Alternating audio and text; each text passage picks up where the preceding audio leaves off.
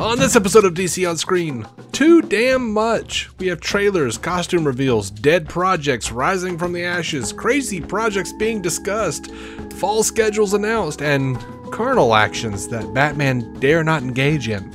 All that and listener feedback after these kind sponsors slide their promotional dick pics into the DMs of your now, thankfully, suspecting ears. Whether you're kicking it in the sticks or kicking it at home, lounge in upholstery with a contemporary feel designed for relaxed living with the Brantley Gilbert Collection at Morris Home. Enter online at morrisathome.com slash win for your chance to win a guitar personally autographed by Brantley Gilbert or one of many Morris Home gift cards to upgrade your home today. That's morrisathome.com slash win for your chance to win from Morris Home. How did we become Central Ohio's most trusted team of orthopedic experts? We focus on what matters most our patients. At Orthopedic One, we know we're only at our best when we're helping you get better. And every day, your commitment to overcoming pain and injury inspires and moves us. That's why we bring our best every day to earn your trust. Find a physician near you at orthopedic1.com. Welcome into DC on Screen episode 639. This is the podcast where we talk about the DC Comics multiverse on film and television, give honest opinions on projects upcoming and past, and believe that every version of a property is valid, even if we don't want it to be. If it has been released, it is fair game, so beware of spoilers, and welcome to the show. I'm David C. Robertson, and this, the man who once pulled a used butt plug on a barista and demanded cream cheese on his freshly microwaved pastry, Jason Goss. I shouldn't have been forced to ask for it. I know, right? I don't even think that incident was my fault. I mean, you're not a, you know, The Canadian gonna, police disagreed heavily.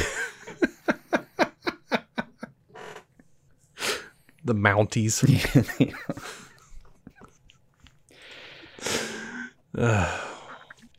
All right, before we get into everything, uh, I want to throw a big thank you to the patrons. Thank you. One dollar a month. One dollar a month gets you every episode ad free. Five dollars a month gets you that plus whatever else we decide to put up. I have slipped back into my negligent ways this last couple of weeks. I'm afraid. Um, my back has been excruciating, and uh, I- I'm really sorry. I, I don't know how else to put it. I'm I am really sorry, but I'll put something up soon. Uh, Patreon.com/slash DC on screen if you don't want to deal with Patreon, or if you do and you want to help us out a little bit more, um, you can go to dconscreen.com and click the donate button.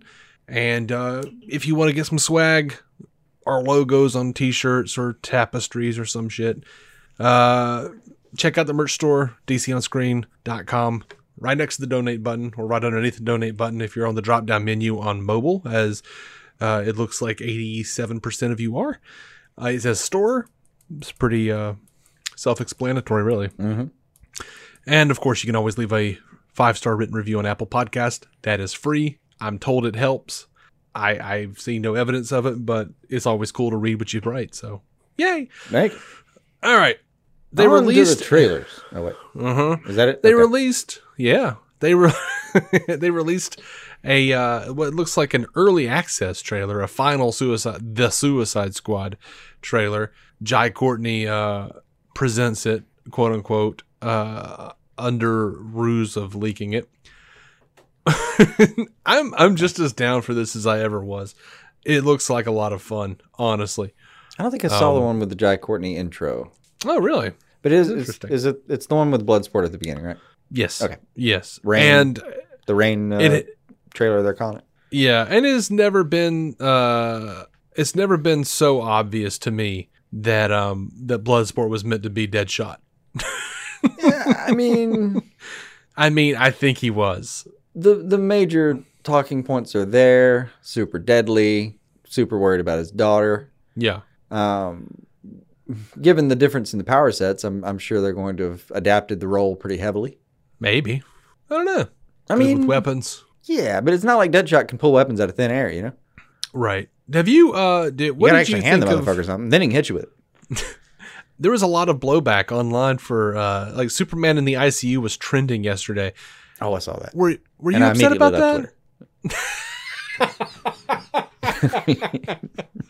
Look, here's what really- I saw. the- every day okay? this week in particular has for me been eh, just check this mindlessly, click the button. Uh, no, Yeah. It's uh it's that gif of Grandpa Simpson walking in and turning around walking every time. out. Yeah, it has been one of those Um, weeks. Look, man, I'm not, I'm not all about the like this is a hellscape thing because it's like, man, if you have the time to tweet that, you also have time to, to delete the app. So, Mm-hmm. but I do understand the frustration. Like, yeah, man, if I can, it's it's not that deep. But like, yeah, but there are some times where I, I check in in the discussion is like, I don't want to participate that and all. I just, I'm good. I'm gonna go do Yeah. anything else with my life. Yeah, I you know, here's the thing, you know, and James Gunn rightly posted, you know, a page from when Bloodsport literally shot Superman with a kryptonite bullet in the comic. And the doctor says, "Oh yeah, I actually had to use a piece of kryptonite to like hold open the wound to like, keep him from healing long enough for me to suture the shit." Yeah, Uh-huh. So that sounds like Batman v Superman. yeah. So that's something Snyder did. And and make no mistake, it's the Snyder Bros who are bitching about this. It Yeah, I- is. I, don't know. It was a- because was all a I'm seeing from the little for the the one scroll I did that that, that day was, yeah, there was a lot of Snyder Bros, but it was a, oof, it was a. well, all I'm seeing are like the Snyder Bros who are like, you know, oh, Snyder Superman would never get hurt, sent to the hospital from a bullet. It is a kryptonite bullet, and also Snyder Superman. He went down in like five minutes from two kryptonite grenades and a spear. it's not like he was taken out rather easily. He, was taken wasn't, out but swiftly with a deft plan, which is very different from being like, oh I man, took him down in five minutes. Like I know what you're saying. I don't. I'm not saying that. Like, yeah, I mean, you know, a, a, a good effective executor of such a plan is is very different from like it's not like he got haphazardly hit by some bullet. Yeah. Uh, also, no, one of the things I thought about when I read, I did read some comment like what you're saying, like, well, you know, unless that thing's fired by God, I'm just not buying it. I was like, oh, just please, please fuck off as quickly as you possibly can into the darkest hole you can find. it doesn't like, make any sense. It's it's a weird thing to say. Also, it made me think of it, but like, how often do you really see him dodge them? He doesn't bother. He just takes them.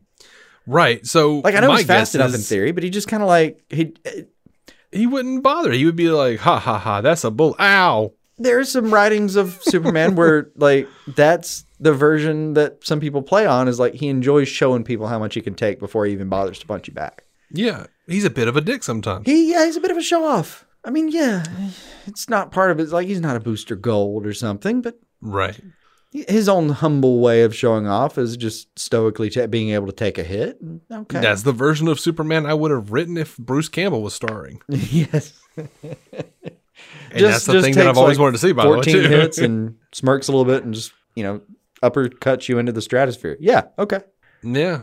So, Or even fuck, Oh. even the Snyder version in JL, like mm, not impressed. Like that's yeah, but, you know, the like his one vulnerability is, well, he's got two, is kryptonite and magic. Yeah. So, well, another colored suns, but you know, yeah, yeah. But, uh, I mean, honestly, the list kind of goes on past that, but those are the major ones. Right. I mean, you know, you got to come up with more, but, Oh, Some very clever writers mean- have come up with ways to fuck him. Uh, yeah. good job. I'm just saying, you know, he might not have even thought that it was kryptonite. The books are quite, you know, adamant. And look, here's the thing. People are always like, "Oh, Snyder loves the source material. Look at all the things Snyder's done." And I'm I don't disagree. I don't I love Zack Snyder's movies. I do. Here's the thing though. Bear in mind, just quick disclaimer: when we're saying Snyder Bros, we're talking about the people who just vehemently shit on everything that's not that. Exactly. If you feel like we've And- included you and you're listening to this, we probably didn't mean to include you. yeah, no. Um, if you're rational, we're not talking about you. You're also probably not here. right? Like one guy, I I just totally blocked him. At, I blocked his ass because he was like, "Oh, you know, you're getting shot by, you're getting sent to the ICU." His problem was the ICU. Superman being sent to the ICU and not Star Labs or like the Hall of Justice or like it's just silly. And I'm like, sillier than a man from Krypton who flies. But- and like, Look, look. enough, I guess enough people. if if super if I was walking through the streets of Metropolis and a failed Superman hit the ground in front of me, Uh huh. I'm just some random dude, man. I'm a bank teller, right? Just walking through the streets. Uh-huh. I was eating a hot dog. Superman's fallen in front of me. He is in bad shape. 1st of all, I'm like, what the fuck happened here, right? Right. Second of all, I'm thinking, I've got to do something. Yeah. we're humans. Who knows mean, if I there's gotta a do something with at this point? I'm gonna of- call yeah. for an ambulance, probably. I don't have the Right. number to Star Labs or the Hall of fucking Justice. You have 911. I have 911. I'm going to put him in the back of an ambulance and hope to God I called in time. That's right. That's exactly right. And, you know, but, you know, then that guy, you know, I guess Also, at in the all of the tellings of the Hall of Justice, I've never seen a medical night staff. Star Labs, maybe. yeah, maybe a plastic man at the watchtower. And what's he going to do? Joke about it? Yeah. I mean, honestly, he could probably wheedle his way in there, but he'd get closed up halfway into the. He'd be like a Superman, Plastic Man, Siamese twin kind of situation because he'd get closed up while the skin healed and not be able to pull himself out. It'd be it'd be a nightmare, Mm-hmm. fucking Cronenberg nightmare. But like I was saying, anyway, when that guy was backed into a corner, his response wound up being, and anyway, fuck James Gunn. Ah, so we've gotten to the truth of the matter. You're just angry that it's James Gunn, not David Ayer. A lot of Gotcha. people like that. Like if you ask enough questions, you eventually get to like, ah, cool. You you hit it well, but you're just being a troll. Gotcha. Mm-hmm. Mm-hmm. And by the way, oh, he loved the source material. You mean like the guy who basically shot a fucking Ostrander film? Like, Yeah. See, that that's the thing is that these people love to cite the source material until it doesn't suit them. yeah, I know. Oh, the source material doesn't back me up. That's the thing. There's 80, 80 plus years of it. You Screw can al- that you can kind of do that and almost get away with it until someone calls you on it. But guess what? It's pretty big internet. Somebody's gonna call you on it. Yep, sure is. It's a big old internet. James Gunn could literally sleep on a bed of Ostrander comics Uh huh. every night, and it it's he would. I mean, it's just there's there's still no way to keep certain Well, people. these assholes don't. These assholes don't know John A- Ostrander because John Ostrander's name isn't Zack Snyder. Some of them, yeah. I mean, look, man. I love Zack Snyder. Also, dig John Ostrander. I dig James Gunn's work. I don't know if he's a pervert or not. I know his tweets weren't funny. Those tweets weren't funny and uh, they were stupidly tasteless. But I don't actually think he is a predator of any kind. I mean, I just don't. That's my guess. Hey, just my bet, but I don't. Yeah, but uh, you know, it's another thing they like to fall back on. I'll tell you another. Like Anger, anger, anger. you probably saw this a lot this week if you were on there. I saw it too much and decided I was going to bounce several times this week. I mean, I'm yeah, I did. I pulled that number quite a bit. yeah. Look, man. Sometimes it's just not good for like my mental health that week, and I've had That a stressful last week. exactly. Yeah, that's exactly the the my feeling. Yeah. Um, I I mean, we're not required to be there. Shit, like it. No. So, one of the phrases I see sometimes, and when I see this phrase too many times when I'm scrolling, like if I scroll through like 100 tweets and I see it like 10 times, which is possible, like Uh-huh. like it's obvious that some people don't read comics or some variation, you know. Uh huh. The the thing is, like 99 times out of 100, the point that's being made is, I believe, accurate, true, and applicable. But it's always, almost always, part of a conversation where I'm like, I just don't want that conversation in my brain. I'm I'm I'm gonna bounce. I'm, I'm just Yeah. I don't I don't need that right this second. I was just gonna try to like waste a few seconds online on my phone in Mhm. between the things I needed to do. Yeah. And I don't need I I just I sorry, I don't have the room for that energy right now. I'm out.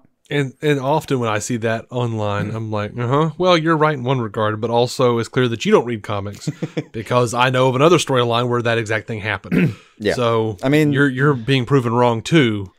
Just Even shut then, up and let people create things. It's, it's not so much they're saying like my point's in, inextricably true and yours is just terrible. It's it's often like it's like even when they're not right about what they say, it's like they're still true. They're still right about the person they were accusing half the like more than half the time, unfortunately.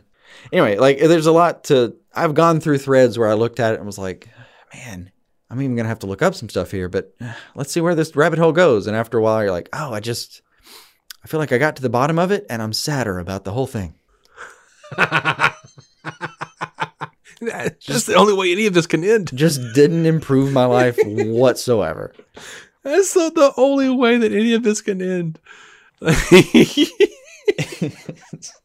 I remember on Fans Without Border, Brent was talking about stepping away from Twitter to some degree, and definitely stepping away from the DC fandom. And he's like, "No, I have just, you know, I'm I'm almost forty years old, and I am ashamed of some of the arguments I'm having on Twitter." And I just don't want to comport myself this way anymore. I'm sorry. I'm not interested in having arguments anymore. I will post a statement, not to any person in particular, but whoever wants to see it can see it. And I'm just like, no, I'm not going to argue with you. I'll block your ass. I'm, I mean, that's the annoying part too. Is I'm still I'm still occasionally guilty of it. I'll see something and I'll just like. Occasionally, I'll want to just say something kind of snarky, and I'm like, ah, I don't even want to engage. I don't want to be a part of this. And then sometimes I can't stop myself, and then I end up engaged. And I'm like, well, fuck, now I'm in it. Uh huh. Well, now I'm in it. Let me see if I can turn this around somehow. And then, uh, almost inevitably, of course, I can't turn it around, and I've wasted a, a couple minutes of time, Yeah. and Yeah, no, there's I don't feel great about it. Brick walls. Yeah, it, It's- it's not. It's not a productive way to live my life. no. Uh, so I mean, dog, like literally, any dog meme would probably be a better use of my downtime with a phone. oh yeah. So Harley's uh, number two joke. How'd you feel? No feelings whatsoever. Yeah, right. Like I kind of chuckled because it was like it wasn't even like a ha doo doo. It was just okay. Harley's oversharing. Like my my I mean- feelings were exactly what I felt like Rick Flag's feelings were. Like, all right, I mean, Which was I've what- been in that was funny to me. situation, and most of the time when somebody's like, "Yeah, come in and buy," I had to blah blah blah. I was like, "Okay, I did not need to know that," right. No, and that's I'm verbatim what I've told people before. Uh, like, oh, so- it's not actually, it's not funny inherently. Like, I'm not shaming you about it either. I just don't think there's, you didn't actually tell a joke, man. I'm sorry. Like, I did No, not I- sense humor when you talk. Yeah, see, that's but that you know, to me, the fact that she shit is not the was funny. The what's funny is that she didn't have the boundaries to understand that she was she shouldn't share that. And I Well, it's like totally in character. I have no objection to it outside. Yeah, no, no. Um, okay, how what did what, did Me and that think joke about, have a have a pH balance of zero. What did you think of uh the painkiller? Is this somehow related to a butthole? Because it's called Star- Project Starfish. Give me a I lot of insight into how they're going to be playing this character. I laughed my dick off. I did. And it wasn't even that he thought it was it might be about a butthole. One, he was just so serious about it, and two, like, dude, Viola Davis sold that for me. Like that long, steely stare And then just before saying no. here's the thing. Here, here's where like physical acting can really get me. The the joke itself, good. Her, like everything about that, uh, the the performance of that moment, I thought was pretty stellar.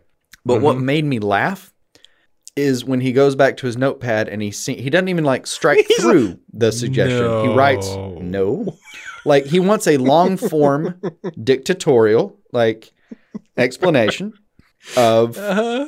the uh, response to his idea. Like Yeah. like I imagined him studying the notes to a meeting later. Reminding himself this is not about a butthole. okay. we explored the butthole angle, and uh, and he would explore the butthole angle for justice. Yeah. so I mean, actually, now And that we- liberty. Now that you think about it, just in the trailers, there've been three references to uh, genitalia or or just general like human areas, Uh-huh. um, uh, you know, private human areas. And he was uh, what is that? Toilet seat for a hat, right? There's the dicks on the oh beach yeah. thing. Yeah. Dicks on a beach. Yeah. Where if anyone wants to find it, I've meticulously done, done the math on how long that would take John Cena to eat all the dicks on that beach. I remember. And um, now I guess of course the the butthole thing. hmm And I'm I'm seeing you know a lot is of the this same outrage. all of them, or is this just the start? I I personally I hope it's just the start. Just because I'm so sick of people whining about butthole humor. like those are every every ass or dick joke we've gotten has been a different flavor, if you will. Yeah, Like I don't think I don't know. I I'm not a snob about humor though. I'm not getting mad because comic book my comic book characters are making jokes. yeah, no. I mean, um, I, I used to be uh, more snobby about it. It it really had more to do with my own comfort level with the subject, which still isn't great, but it's um, it's it's I guess relaxed. Um, maybe not the word I should have used in the concept that we were talking about, but like yeah, we're here now, so I'm rolling with it. yeah. Um, yeah, but like, yeah, I, I used to be a little more snobbish about that shit, and I've I've gotten to the point now where it's like, man, listen, I'm not ever gonna be the guy that laughs at that blazing saddle scene. It's just not for me. I mhm. don't give a fuck though. It's not ruining the movie. Yeah, I think these people think it is. I'll just watch it. Like my my favorite movie, Shaun of the Dead, has like a running fart joke in it. And Uh-huh. every time I've watched it, the entirety of the probably hundred fucking times I've watched that movie, I have never cared for or laughed at that joke or that series of jokes or any version of it. I don't care. It's still my favorite fucking movie. Mm-hmm. Yeah, I don't. I don't. Be all right. Yeah, be I mean, it's fine. Now I know it's not the only fucking reference we're gonna have because at some point, uh, you know, Captain Boomerang wipes what appears to be Weasel's shit off his shoe. So fucking, Uh huh. we're gonna have some body humor in here. Just brace yourself. Oh gosh, between the between the asshole joke and the the joke about Weasel being like, "Hey, he's harmless." Well, he did kill twenty seven children. That one actually made me laugh way more. I laughed so hard at that. Wait, what? I laughed my ass off. I was laying in bed. I woke up. I was like, "Oh, this dropped," and I'm just like, I'm like crying, laughing at 27 children. That what killed me about that was the um, boomerang reaction where he just gets this big childlike grin, like, "Oh boy." well, he just got interesting. yeah, and I, I don't know, but I've, I've seen some people being like, "Oh, so now killing children is funny." Yes, yes, it is. I mean, yeah, yeah, have you ever? I mean, Not in real life. in yeah, in real Not life, real children. in real life, I'm going to try to stop that shit. Like, you, you want a would put- donation to a would- to a, uh child trafficking ring to, to stop it? If- yeah, sh- hit me up, man. Let me let me know where I- where to put my money. I'll I'll give it a shot. I, I would totally take a gun and put down a five foot tall bipedal weasel who are who is killing 27 children. Yes, I would absolutely. Oh, I'm killing him the then. first time I see him attempt to kill a children. But uh, I kill a I children wouldn't for sure. I I wouldn't laugh. I wouldn't. You know, tears wouldn't run down my face in glee. No, Um, but in this fictional case, but in, That shit in the funny. fictional case with it with case in the fictional case with this ridiculous fucking character, uh huh. I'm man. I'm most things. If you most things, if you find a way, they can be funny. Uh, King Shark, bird, get off the comms. What do they call him? I mean, I the don't get off, the, get off the comes was funny. It was like Ratatouille and Nunani or something like that. I don't know. I couldn't tell. I, I, I, remember it was a rewound it a couple reference, times. but I could not remember from where. I rewound it a couple times. I couldn't. I could never make out what he was saying. I couldn't either. So that movie, the the movie became a Chris Nolan movie for just a second. I couldn't. but yeah, I think it looks fun. I does. do. I I think it looks like it's got some heart. I think it looks fun. Uh, you know, I don't know. I'm digging it. I'm okay with it. With every trailer, I'm like, man, there's going to be so many rats in this movie, and I think I'm going to love them by the end of the movie. Yeah, and I don't, and I don't mind Superman. I hope they, I hope Superman's in it. I hope he's w- watching the Starro event go down from the ICU. I hope he's laying there in, in like a hospital bed watching. And you know what? I hope they don't even show his face.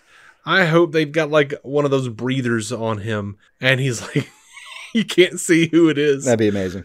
yeah, because it would piss off too many people. Oh yeah, but it would be perfectly so fitting. happy. It- like, like Adam Sandberg. Sandberg would suggest that.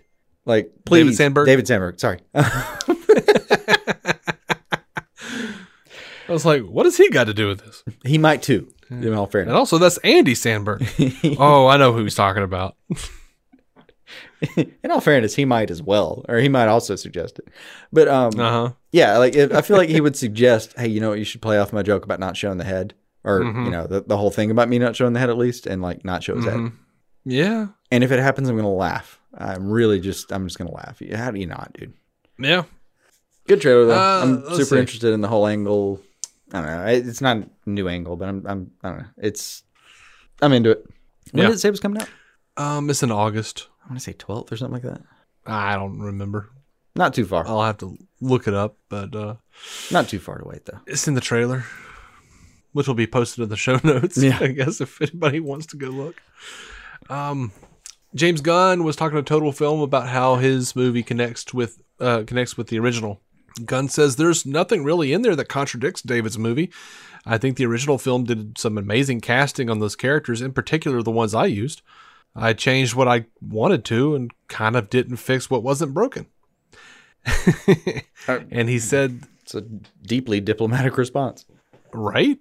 Um, And he said that he told Games Radar that Warner Brothers gave him carte blanche uh, to kill off anybody he wanted. They said I could keep all the characters or do away with them all. I could do a completely new squad, which I considered. And mm-hmm. they said you can kill anyone. Warner were pretty much on board with the story from the beginning. I was pretty much firmly in place from the inception of me taking on the project. They were very trusting of me throughout the entire process, almost to the degree to which I was frightened, because it really is all me, 100%. There's no one to blame if something goes wrong, except for myself. That's fair. Yeah, if it's true. Here'll be a fun one. Be. A fun one. I mean, what if what if they're like, yeah, we just genuinely don't care what happens because the movie is gonna end up being a giant fucking like. There's a, a big reveal at the end that's like the uh, uh, what's what's that fucking ah shit? What's the thing in the man who uh, what do you get for the man who has everything? Um, Hell, I don't know. anyway, what if the whole reveal at the end of the movie is that before the movie ever oh, started, you're talking Harley- about the uh, yeah. I know what you're talking about. Yeah, I, I can't I can't remember what it's called. Um, ah, shit. the Alan Moore Somebody's- thing? I can't place right now. Yeah, yeah. Where Robin punches Mongul, I think. Um, yeah, I know. Yeah, Anyway, so what if the whole uh, what if the reason no one cares is because in the movie, like before the movie's ever started, uh, there was an actual incident with Starro. Harley uh, caught that fish, and this has just been her. This is whole this whole thing's in her brain. that would be fantastic. Like, the movie is like, yeah, it's in the DCU because kind of doesn't exist. That'd be fun. I mean, that goes right along with Birds of Prey. You could say anything from that didn't happen because Harley was the narrator. Oh yeah, and she is as false as the narrator gets. Black Mercy. Black Mercy, there's the bitch. Yeah, I couldn't remember. I'm like in my brain. I'm like Deadly Nightshade. No, that is from Nightmare Before Christmas. Black Mercy, that's the one.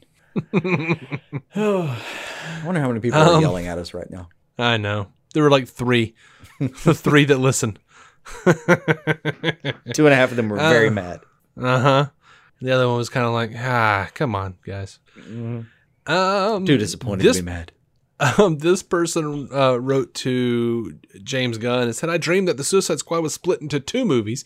We saw the first part featuring cameos, extremely gory training montages, no off screen deaths, uh, Country, sorry, Country Meadows, The Thinker with Hair, and the WB offices. James Gunn, how long is the film for real? James Gunn says, two hours and 12 minutes. That was a very inaccurate dream. Yeah. And uh, someone else asked if that if the runtime was his idea or WB's, and he says, "I wrote, filmed, and edited the best movie I could, and it ended up at this length. No one ever planned for it to be this long." That's good. So, um, yeah, That's pretty good. And then another another He's person not, says, I mean, even in these kinds of films, he's not like super big on backstory. I mean, "Yeah, no, in Guardians, like Drax has this whole galactic fucking story arc, and he's just like, yeah, yeah but he used to kill a lot of people. Family's dead. Whatever. All right, so you get the gist." uh, yeah, I mean, I, I've got the cliff notes. I mean, I sit there and tear up when he's talking about his family and shit. I mean, Oh, for sure. Yeah, yeah, I don't need to was a see good moment. Hey, I'll ask you a question real quick. Okay, of the people we've seen so far, like the people that were on like the the trailer back or not even trailer, the, the, you know the teaser reel, sizzle reel, whatever you call Uh-huh. it, back in um, you know fandom days and stuff. Mm-hmm. At what minute mark does the first one of these people die? I I don't know. I want to go with early. Yeah, I would I would guess first five minutes. I was going to go with the first twenty, but I'll be curious. I'm going to write. I'm going to write down our show notes here. Dave, yeah, you're probably gonna be closer. Within first. Well, I mean, I basically you know did the Price is Right thing on you, but added a dollar. Mm-hmm. Um, I said Dave within five minutes, Jason within twenty. We already bet on who. I was just wondering. You know, Yeah, we did that in an episode already. it was a whole Suicide Squad Deadpool picking match thing. Fantasy Deadpool, whatever we call it. Mm-hmm. All right, so this person says, most important question ever does the Suicide Squad have post-credit scenes?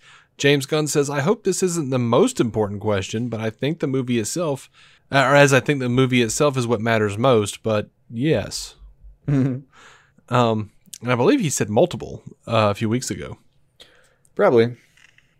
So I'm I'm I'm excited about the Suicide Squad. I would be more excited if Walter Hamada was dropped into a vat of acid, but A year ago, but sure.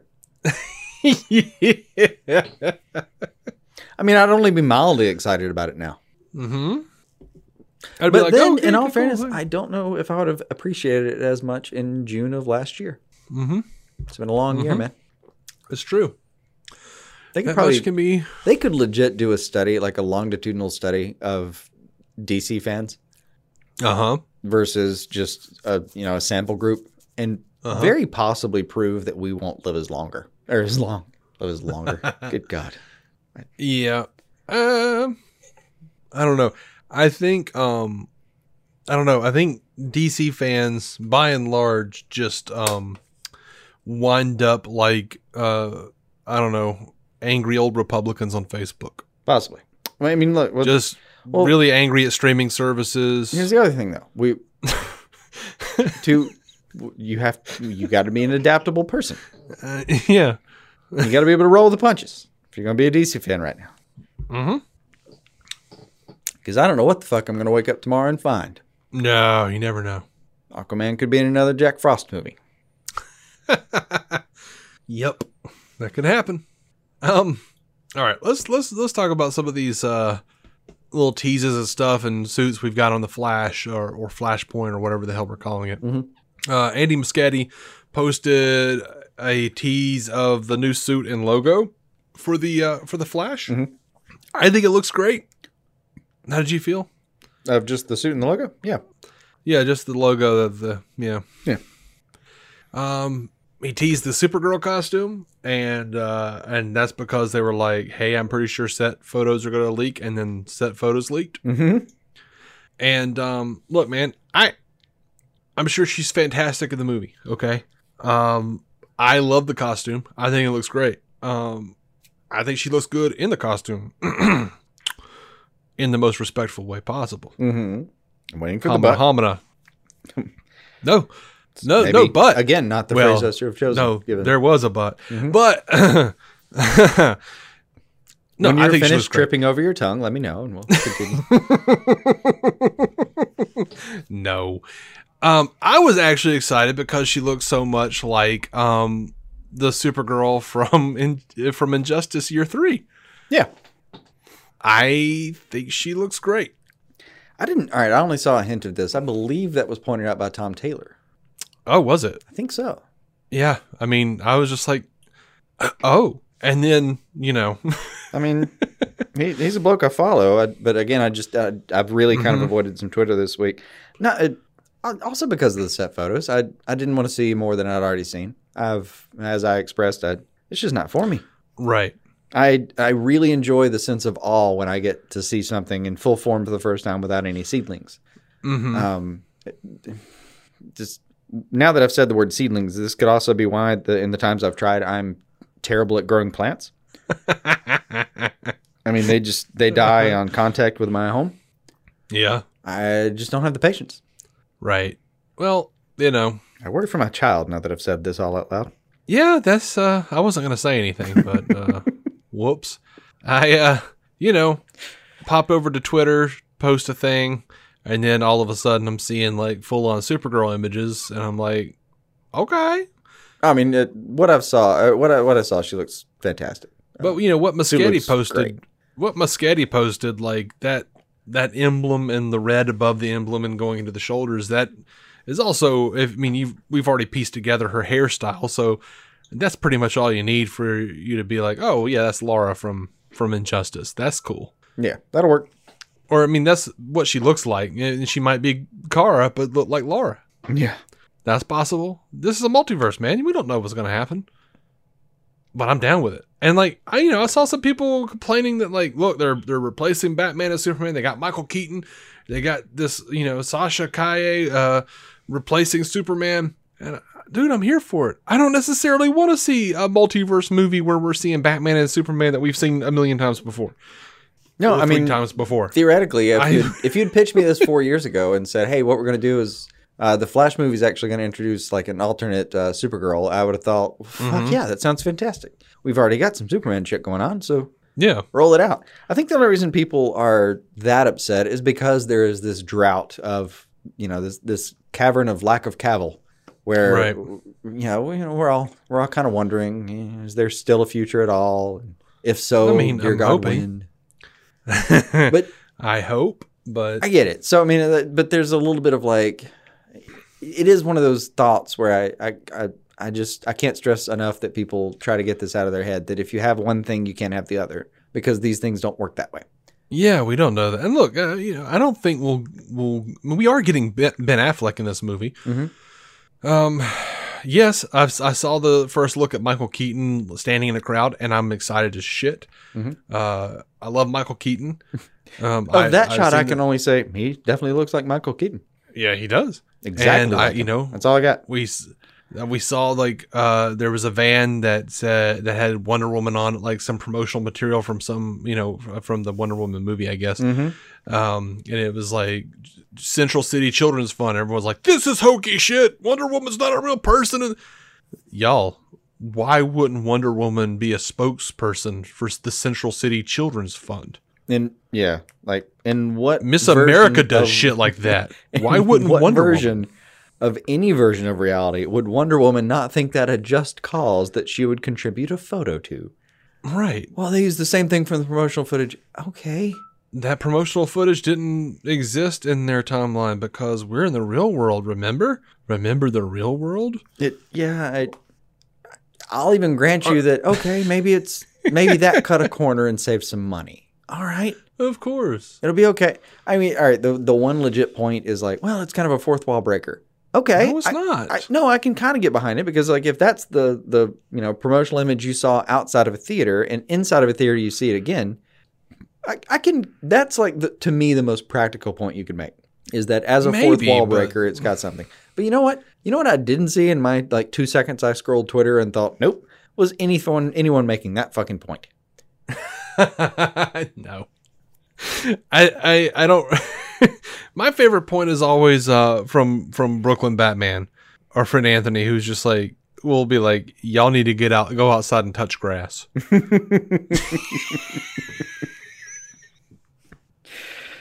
That's, I mean, yeah. like, there's nothing about that picture on that van breaks any kind of fourth wall. Maybe in your head, but not not. oh, I'm not real. even saying it does for real for me. My suspension of disbelief is still firmly placed up high, but it's the most reasonable argument I could make from that standpoint. Then again, I can't Which for the very sake of me understand why they're not making an ambush bug movie where he's talking straight to the camera about the the differences between the Snyderverse and the Modiverse. yeah, That's I mean that's what I want to see. Yeah. But I'm a Deadpool fan, so what do I mean, I, I like the phrase "you don't need to touch grass." It's a really good. Uh, it's a it's a good tagline. I think I, Mhm. mine would be more like, "Listen, y'all need to go hug a puppy or some shit." hug a puppy today. It's important. Yeah. And we saw Barry Allen outside of a courtroom, and he's wearing a flash ring. He's wearing the flash ring. That's cool. Um, It was. It was. I mean, it feels premature if I'm if I'm being honest. Well, it's not. See, again, it's not even that. Like, part of it is when I saw that image, I thought, like, man, I don't know. It just looks a little awkward on him at right now, and it, it's because it's a it's a shot from somebody's cell phone in the middle of the day with with no lighting, Mhm. no pose, no adjustments, no nothing. Um, that will look better and look more subtle. Look like it's a, a more uh, more of a part of him. Like that thing's the size of his eyeball, just Yeah, chilling I have on a his filter hand, for like that. someone's not gonna notice. I have a filter for set pictures. I look at them and go, "Oh, okay, yeah." I throw a little, yeah, do some color grade, and you're you're good. You're fine. Like we don't need to complain about this. This is Yeah, this, I- uh, that's going to look dandy. Yeah, I get it. it and like I know enough about how I, I, I lighting's really not one of my things that I understand really well at all. But I know enough about it to know that like yeah, when you get done lighting and finishing that, it's gonna look like it's more part of the entire picture. You're not gonna notice it. But as is, Yeah. it, he looks like a kid wearing a fucking mood ring or some shit that he, he Mhm. like he's gonna show it to everybody he passes on the street. A little bit. And that here's the problem with this is not my problem with set picks in general, man. If you enjoy them, Godspeed. Uh, but for me, the problem is more that like I see that, and those are the thoughts that go through my head, and now I've got to live with those thoughts while I go watch the movie, and I don't enjoy that Yeah. as much. Hmm. I just it just it's See, it's I- clutter that I have to deal with while I enjoy something. I kind of feel like you know there are lots of set picks that we don't talk about on the show, I know. and then there are set picks where they're so such a big deal. They're just everywhere, and I feel like I got something to say about it. And it's usually y'all shut the hell up. You don't know what you're talking about. like it's usually something along the lines of, of, you know, calm your tits. You're good. Mm-hmm. Put them away. Put an ice pack in there. Cool them off. You're good. Um. anyway. All right, let's uh let's move over to Shazam 2 here. Fury of the Gods, man. Uh Jack Dylan Grazer, uh Freddie Freeman. He uh he is t- talking to uh, comicbook.com and he says, "I'm in Atlanta right now filming Shazam 2 and it's going wonderfully. It's so fun. Zachary Levi's new costume is awesome. This one is so funny, and we really got a lot of freedom in this one. We're able to get away with a lot. It's really fun. Great cast. Helen Mirren is in it. Rachel Zegler from the new uh, West Side Story. Lucy Liu is a great cast. Um, did you uh, did you see the Helen Mirren pictures? I'm not sure they copied over um, to the uh, to the what's it. Um, I, To well, I the, didn't uh, look at the Google what's because I thought we I thought we discussed it and I'd seen everything, but I didn't see that anyway. So, oh for Okay, two well- on that with me Um, I just sent I just sent you one in the uh, in the Skype chat. in the Skyping. Gotcha. Let's In la on Skype chat, let's Skype it up. my friend. Oh no, I have seen that picture. I just um Okay. honestly forgot that's what Helen Mirren looked like. Yeah, she looks a little different. I'm, you know, a little suspicious. Let's just say. I do like. I I only saw that as like a. a it was like one of those thumbnails as I scrolled kind of things. I do, I do remember seeing that image though Yeah. and thinking, well, that fucking body armor looks fantastic. I don't care what's happening here. Yeah. No, that's fine. I mean, she's a great actress and all. Oh, I'm I, Um, I, I negative one hundred percent worries about how she's going to do with the role. You know. no, no. And uh, David F. Sandberg did release uh, the whole Shazamily. Uh, they, they they all look great. And did you? Uh, I don't know if you saw that, but uh, yeah, Grace Fulton is taken over from Michelle Borth. I did see that. So she's she's both versions of the character. Mhm.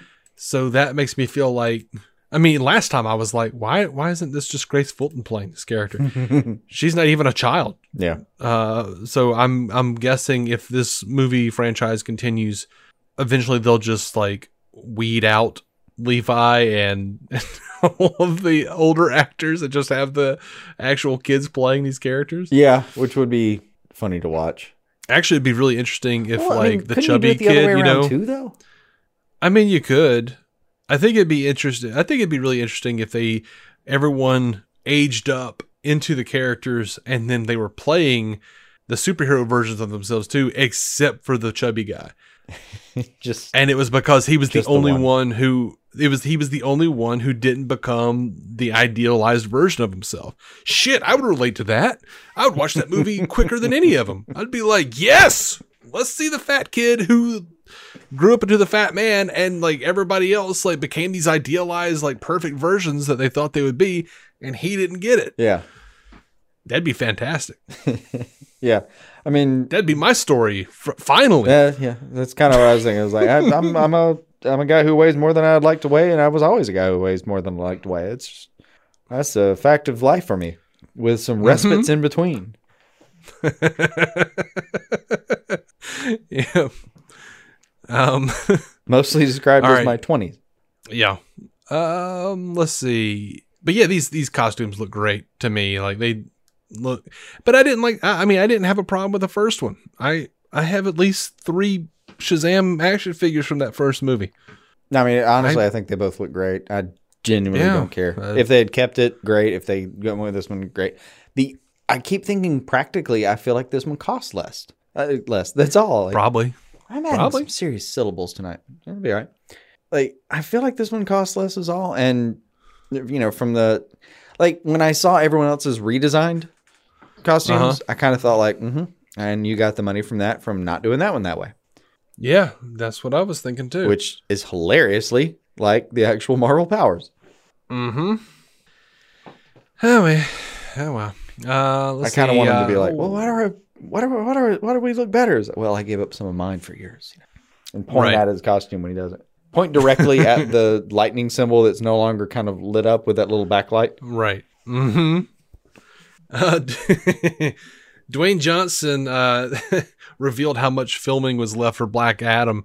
Uh, this was as of the 20th.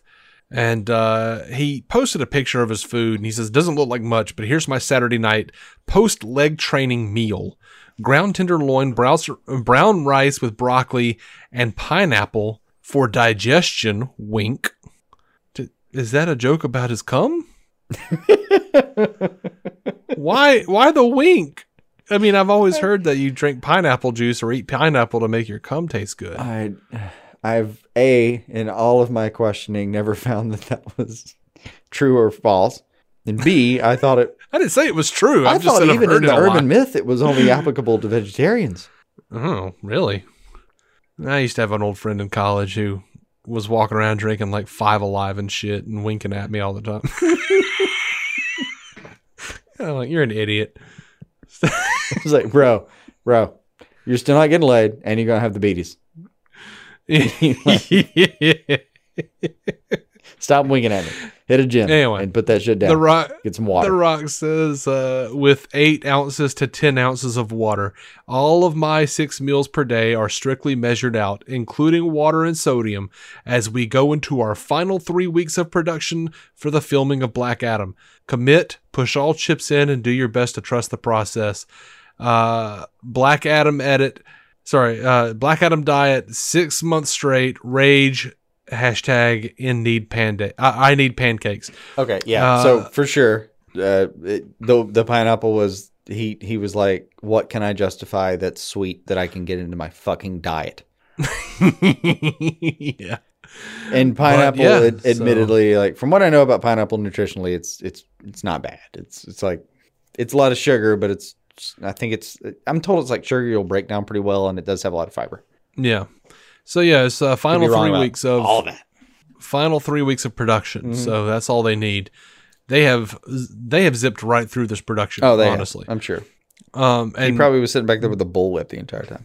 everything he Fought for this film posted for just 20 years. We're gonna make it today. every everything this dude is talking about in this post is just sounds like absolute torment to me. I- Look, man, when you're winking about a hint of pineapple in your food on what is Yep. your sixth meal that day, Uh huh. like, yeah, the like you're not getting any dopamine out of your meals anymore. And No. But bear in mind, I'm not saying that's a bad thing. It's probably something we should all be doing. And I'm over here, you know, winking at my wife as I'm eating my sixth Reese's cup of the day. so I am currently holding a diet Grapico and thinking, well, it's not the other one, By the way, those black raspberry LaCroix are delicious. aren't they? Yes. I'll warn you now, there is a limit. If you drink too many, it, they start to not taste as good. You have Mm, to I'm keep them sure. out as a reward between the other, you know, guilt-free drinks. Right. Right. Yeah. Anyway, uh, Aquaman 2, James Wan revealed the, the title of the movie, Aquaman and the Lost Kingdom, which, eh, that's fine. Whatever.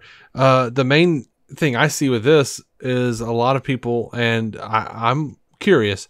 A lot of people were saying the reason Warner Brothers freaked out about those Snyder boards, the Snyder whiteboards, was that um, they're saying that oh they're taking pieces of the the Geoff Johns, uh, Zack Snyder plan for Justice League two and three, uh, because there's a court, there's obviously a court scene in the Flash because we see him standing outside of a court uh, room with uh, with, with the uh, suit on and the Flash ring. Mm-hmm. and part of that was in the boards and also the lost kingdom was a huge plot point for aquaman. And uh so yeah a lot of people are saying like oh they're just stealing from snyder straight up. And to that i say no they own the ip anything snyder does they own. So I mean, they own the IP and they own all of the drafts of everything that happened.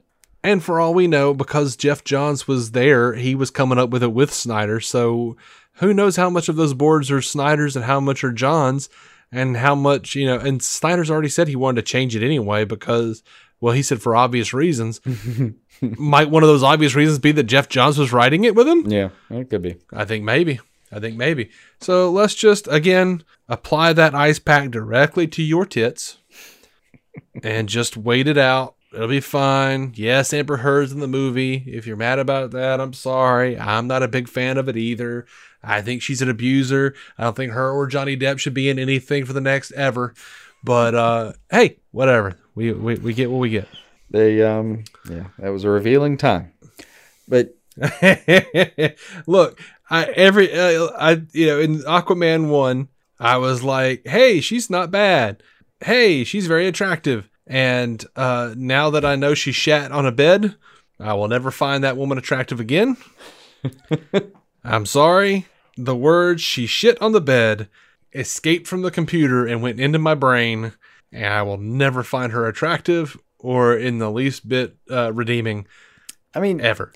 Sorry, it's just she, it, no. like what you what can't shit on the bed is like it, if this was like a medical thing, it wouldn't yeah, there's no. that's a very different conversation. yeah medical issue. What you're I what you're talking about is like this was a deliberate violent act she chose. Right, right. And that's are what several you're other. thinking is like, mm, I can't, I can't get behind that. If that's a choice you made as a human, I don't think me and you are going to get along. Right. There are several other you know things like We throwing. just way too much discussion of fecal matters in the show so far. know. Throwing and I throwing hope this is a high or a and low, whatever you want to consume it. All the actual like physical shit, like the like the violent shit. Yeah, that's not good. But you know the actual shit, the defecation on the bed. That's the thing that sticks out in my head. Like I just see like blood and mayhem, and then just like a very attractive woman squatting and shitting on a bed, and I'm like, I'm done. I'm done. I'm tapping out of this conversation. Uh, I'll be over here. Where? Over there. So Where? Uh, over yeah. somewhere. So yeah, if uh, you know, I get it. If people are like, I can't, I can't watch this movie. I get it. I understand. I Yeah, I mean, look, I, if if, if you can't watch the Flash because of Ezra, I get that too. Like, yeah, that's one you of know those how many decisions. Flash it's like- figures? It's it's it's a it's a very hairy decision. Uh, like one person is uh is not responsible for the entire production, Mm-hmm. and I have to you Right, know, I have to no. keep some respect for that. Like, there's going to be thousands of people working on this that have nothing to do with Ezra or her right, or both of these productions. I mean, that um, yeah, shit. It's a tough decision, man. Like, yeah, I get the the appall and the outrage, and I even get some of the boycotting Mm-hmm. for some of the reasons, not all of them. Some people have shitty reasons for it. Um, wink. not what I meant on that one. I love it. I love it when that happens. But yeah, it. mm, Uh, yeah. Anyway, so um, here's a weird thing.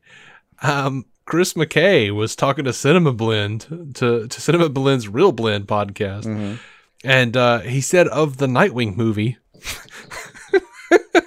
I hope it's still a reality. I hope that we still get to make that movie. As far as I'm concerned, it's not lost yet. It is obviously something that, well, they've had other priorities. They've had other challenges. That's one way to put it. Yeah, they'd had things that they needed to do, and I think they found their way. I think their recent successes and the stuff that they are planning on doing now, I think it opens the door for us to still be able to do a Nightwing movie. Whether you call it in an alternate universe, or you pick it, uh, or you pick in their multiverse version, which universe is part of, there are different ways into it. But Nightwing is a big, action packed, emotional movie. It may not budgetarily be similar to what we do with the Tomorrow War, but from a scope and scale standpoint, as far as the kind of action and the kind of heart, that's what Nightwing is going to be about.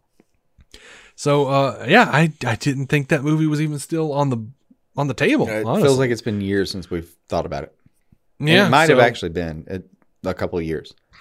Oh, it has been. It definitely It has been. would be a little bit fitting though for like it's somehow fitting for the character's uh, success, like in a meta sense, that it would be Yeah. just this thing that snuck in between where where it's like super beloved and does really well, and, and just kind of Uh-huh. like sneaks in between other projects, and you're like, shit, fucking, I forgot Nightwing is a great character, you know. Oh, he is. He definitely is. If I could pick a thing though, like God, I would love to see a Nightwing movie that was somehow in the actual Joker universe. Huh. I would enjoy the fuck out of that. That would be interesting. I don't know what that looks like. I don't either, but I think I'd have fun with it.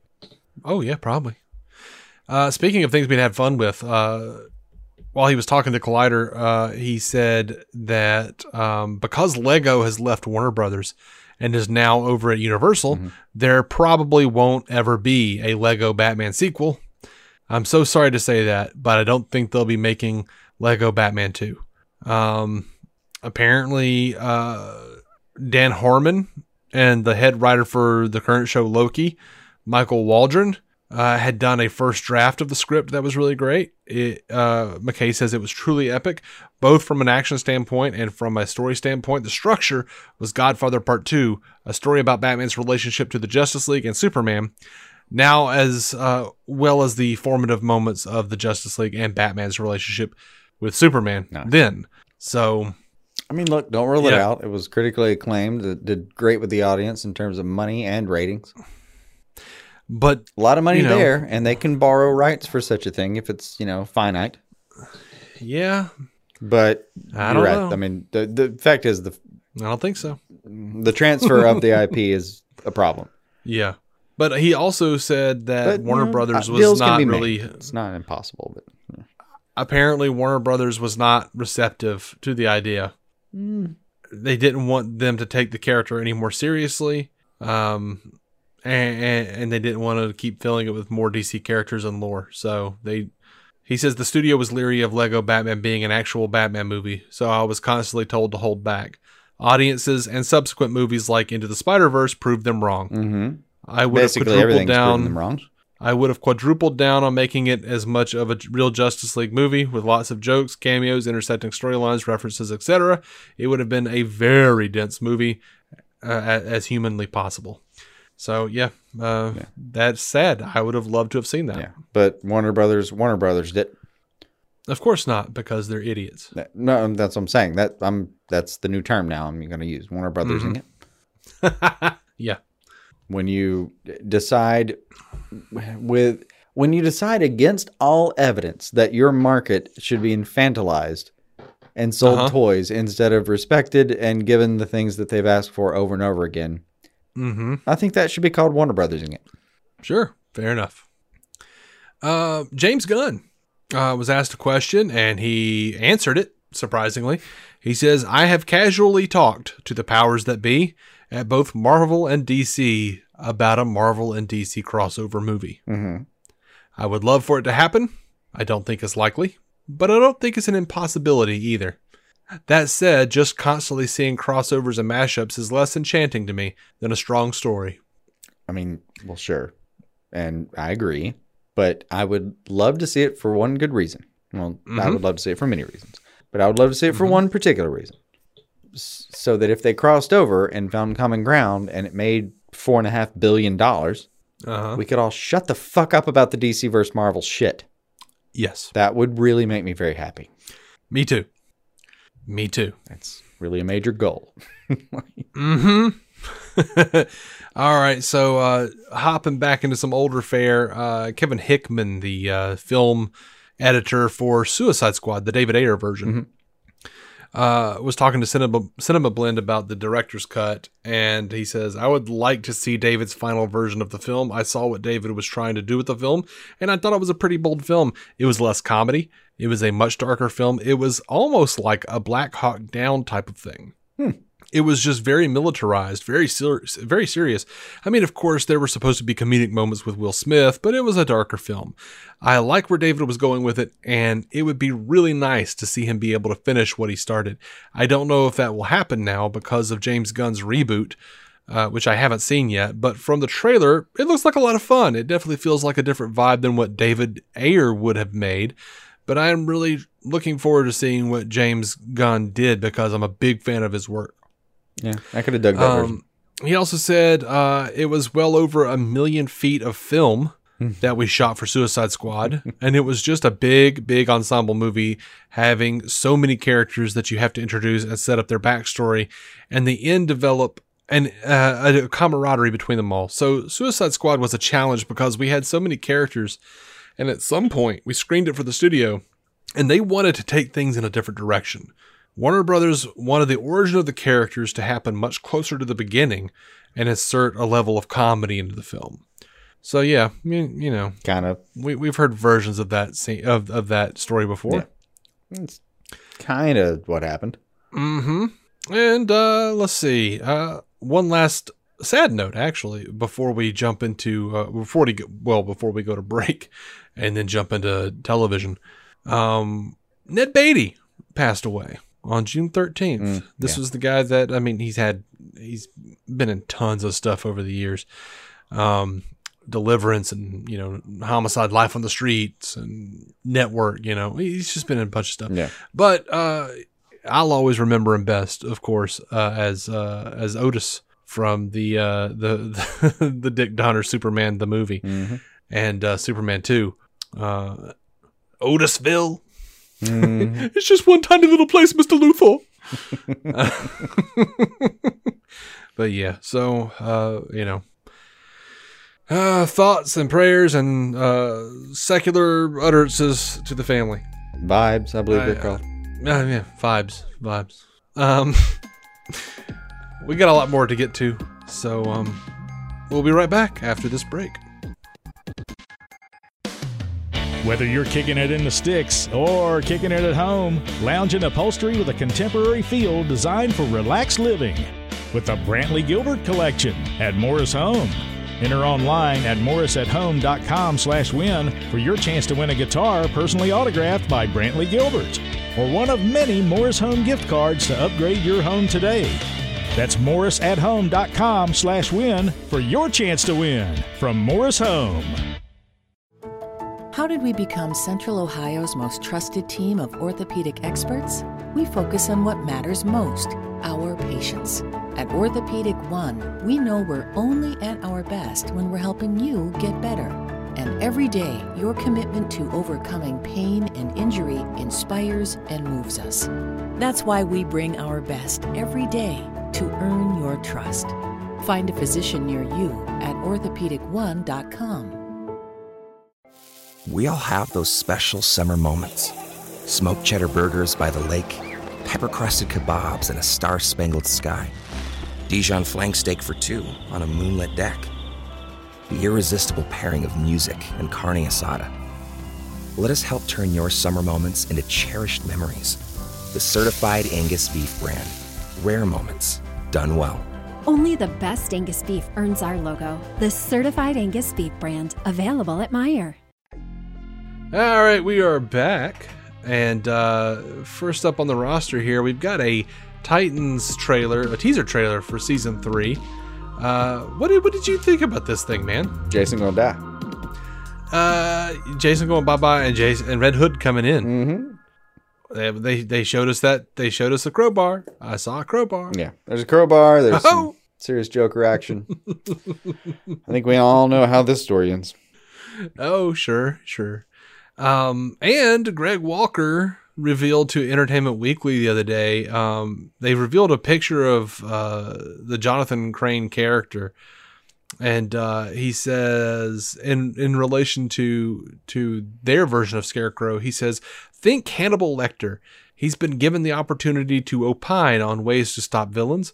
And a villain breaks out in Gotham, and it draws Dick Grayson to work with him. Oh, This is this is my dream. Right? This is absolutely my dream. I'm I'm gonna be Right, right. absolutely wet watching this fucking part of the series. Gross. After all we've been through this episode, don't you shame me. Shame. Shame. Been through some other topics. We can handle my man wetness. I, Why did you have to say man wetness? Because I wanted to make it worse, and I think I achieved my goal. I was actually going to make it even worse. Oh, I'm scared. I was going to say I don't want to hear about your mangina. Oh, yeah. I think man wetness is worse. Not sure. I don't know. Man moistness? Oh, moist makes everything worse. I know. Anyway, uh he also talks about Barbara. We got a great picture of her in the wheelchair uh talking to Dick. And uh, he says, Greg Walker says, in our story with Dick returning to Gotham, and Gotham is a huge character this season, it's about sons and daughters and stepping into the shadow of your parents. Barbara is going to be conflicted by Dick's arrival. Barbara's feeling is that the legacy of Bruce and Jim has been this idea that she thinks is antiquated and inefficient. The God syndrome, meaning that superheroes create the situation where they're the heroes. They drop in on a situation, solve it, and then they leave. And she feels that basically disempowers people from solving their own problems, and that the people of Gotham need to figure out how to solve their own problems and not be passive victims waiting for a superhero to save the day. All right. I, I that sounds cool to I'm me. August 12th, man. Thursday, August 12th. That's when uh, season three of Titans uh, rears its uh, relatively well shot head. Yeah. Uh, I'm I'm I'm down for it. Uh, they also released a season two trailer for Stargirl, and you know, all the other kids are like, "Hey, let's quit. the The Injustice Society is dead, or whatever." Mm-hmm. And then uh, she's like, "Well, no, we can't do that. Let's let's keep being good guys here." It's the last thing Uh, we should do. Right. No, let's me. not quit. Yeah, I, you know, we got to go back to the staff chose me Mm-hmm, thing. Uh, we heard that enough for the season one, but um, I, I, I, I We feel did. like I feel like I know where you're going with with that. But yeah, go go for go for it. What you got? well, I'm not sure I have more to that. I'm just saying we've heard that staff chose me bullshit last year. Okay, Oh, okay, good. cool. Um, That's it. That was that's the end of that rant. I'm I I'm happy to see Green Lantern's daughter. Uh, I'm hoping that's Jade. I'm hoping Jade. yeah. Um, I'm hoping Jade.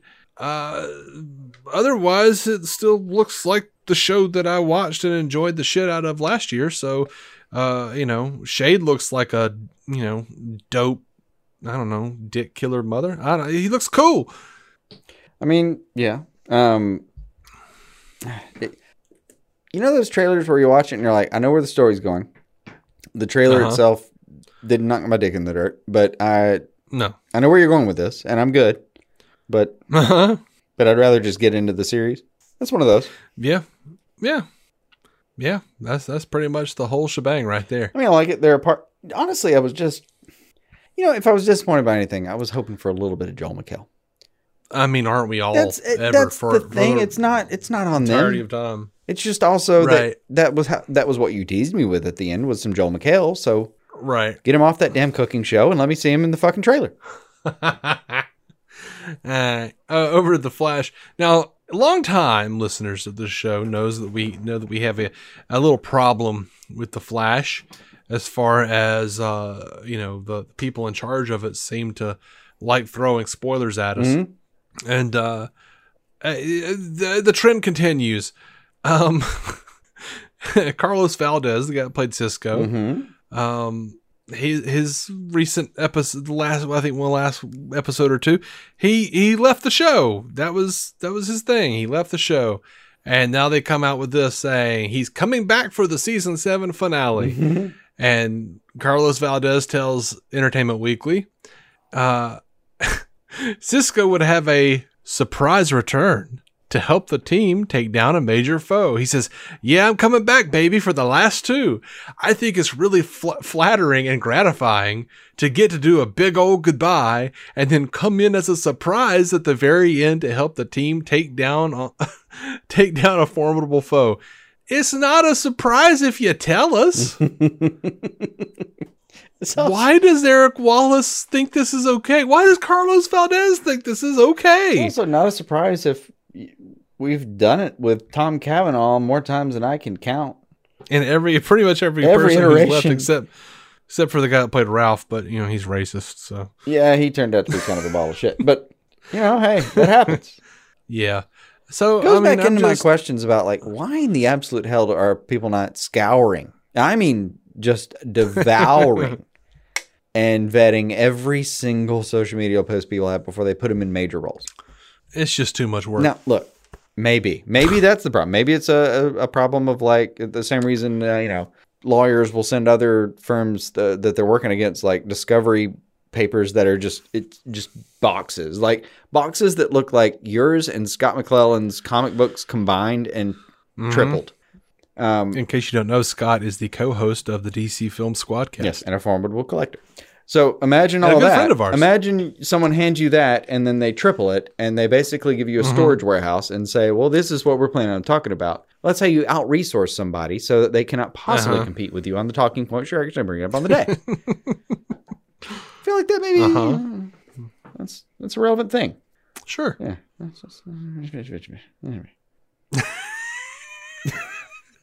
That's- that's- anyway. Okay. Um, CW put out their uh, their their fall schedule, Mhm. and it is uh, relievedly light on DC fare. Um, I feel bad saying that. I, sh- you know, part of me thinks like, yeah, you're a DC guy. You're doing a DC podcast. You shouldn't be relieved when there are less shows on TV. but I am. There is I mean, it's it, yeah. It uh, yeah. It's hard not So- to have a little bit of um yeah, man. It it is a, it's a workload to keep up with them. It is. So Wednesday, October 13th, uh, DC's Legends of Tomorrow season 7 premieres at 8 p.m. And uh, Batwoman season 3 premieres at 9 p.m. That is October 13th, Wednesday. Mhm, Then uh, Tuesday, November 16th, 8 p.m., The Flash season 8 premieres. And that's it. Stargirl season 3, Superman and Lois season 2, and Naomi season 1 are all going to be mid season.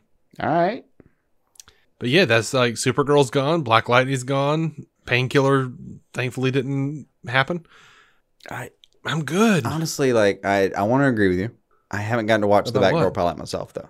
Oh God, I feel like I I'm gonna can't wait for you to. But I'm gonna be I really. wait it's gonna you to. fascinate me if I come back. I'm like, listen, man. I I don't know. They missed an opportunity here. For more exposition dumps, you'll see. Uh, very, very possibly, probably even. I I just I haven't gotten to do it myself. I'm all right. So I am woefully behind on the CW this year. Now Uh huh. that being said, I Uh, well, from from take it from someone who's watched all the CW this year, it, it's more like weefully behind because well, here's the part that cracks me up is like maybe, but I on occasion, relatively often even, have found something that I really enjoyed that you didn't appreciate as much. that's true. so there's a real chance that I'm going to watch these and be like, man, I, I, you know, I, I, let me let me pitch this angle to you or something. But there, you know, there's a decent chance I'm not going to. I don't know. I, it has nothing to do with my excitement. I'm actually deeply excited about several of these shows. Just Yeah, yeah, yeah. in a time crunch at the moment. There's some stuff going on, and I haven't had time to sneak it in. So I'm trying I to understand. I'm trying to get in as many as I can, as many as fast as I can. Yeah, But as the Um, nature of TV seasons go, they're fucking piling up. yeah, they're piling And up. it's June. This Um, is supposed to be where I can catch up on stuff. I'm not, you know, I'm not trying to be unfair. I feel like there are probably a couple people on Twitter at least who see some of the shit I post sometimes and go, well, he's being a dick. I'm not trying to be a dick. You know, I've stuck up for the CW shows when I thought they were really good. And uh, when they falter, I am a piece of shit about them. But uh, I haven't thought Supergirl was, was good this year. Superman and Lois is like God level it, it's so good. It is so good. Uh, and yeah, I recognize they're lifting some shit from Man of Steel.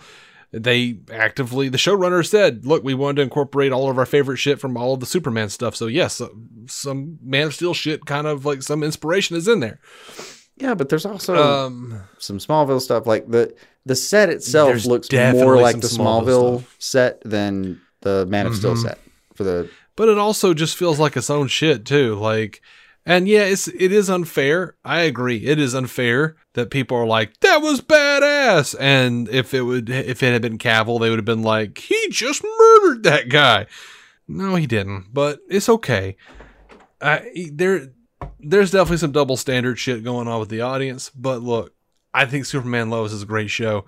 Um, I, I think they're doing a fantastic job. I haven't really enjoyed the Flash this year the first half of Black Lightning was pretty damn good, and it ended well. But I, I didn't like Painkiller, and I didn't like a couple episodes after it. Um, you know, I've I've I've got my little preferences. Legends is Legends. It's just a whole bo- a whole bundle of weird ass shit, and I tend to enjoy I'm, it. I'm yeah. I'm normally very down with their whole bundle of weird ass shit. I, like right? uh, I can dig it. Um, Yeah. It's funny though. Like even Legends, it was like, you know, season one we kind of both liked. Uh, season two, you fell off really hard, and then it was like there was this post, you know, uh, not Bilbo, um, Pre Bilbo, Beebo. Beebo. There you go. Beebo. it, like pre Beebo, there was so much disagreement, and th- me and you both had this like post Beebo moment where we're like, you know what, the show has chosen a path, and I can dig where they're going. Right. We, we enjoyed it far more than we had ever enjoyed the show uh, because they had clearly decided like we're, we're going to embrace this. We're going to embrace the part of this. We're going to embrace the silliness of what we're doing, and keep some serious moments, and Yeah. and roll with it. Well, you know, they the way they, dude, they they pimped that show in season one with a trailer that had freaking Rip Hunter saying like, you know, I've seen you know bats broken and Men of Steel d- murdered or whatever it Yeah, was. like, "Man, it's still And we had- and yeah, just like. I what are we doing here? Like I'm we haven't seen Batman in this universe. We haven't seen Superman in this universe yet. What are we doing? We got freaking Booster's son running around here. And then, you know, they didn't do anything with any of that shit.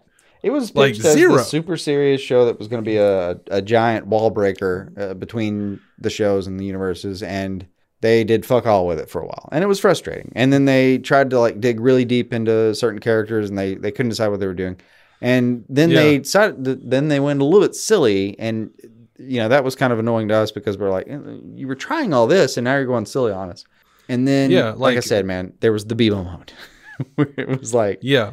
not the first Where they the way- just leaned into what they were by the way, when I say the Beebo moment, in case anyone's, to be. in case anyone's misunderstanding us, because I know Dave's on the same page as I, so I'll, I'll speak for both of us. I don't mean the mm-hmm. first episode with Beebo. No, we hated that. That, was terrible. That was a fucking low point. That was a low point even in retrospect. Well, it was a low point, I think, maybe in retrospect, but it was a low point because it was such a shift so quickly. It yeah, it like it tried to do a lot in one episode that it hadn't earned. And it's one thing to do that in one episode and and it kind of come off weird. And I feel like that's how that went down. But it's another thing to embrace a finale and do it so wholesomely and holistically where at the end of it Uh-huh. you're like, man, they made a choice here and uh, they weren't wrong. Yeah. That like that is a very different conversation. And that was a conversation that I feel like you and I had with the show and we said, you know what? I support you from this point forward. Yeah. it's been fantastic. It's been a delight to watch. we we had a very serious, if you could consider such a thing serious, come to Beebo moment. Right. And um and uh, we did. We did. After Yeah. uh, after Beebo destroyed uh, John Noble, we were like, you know what?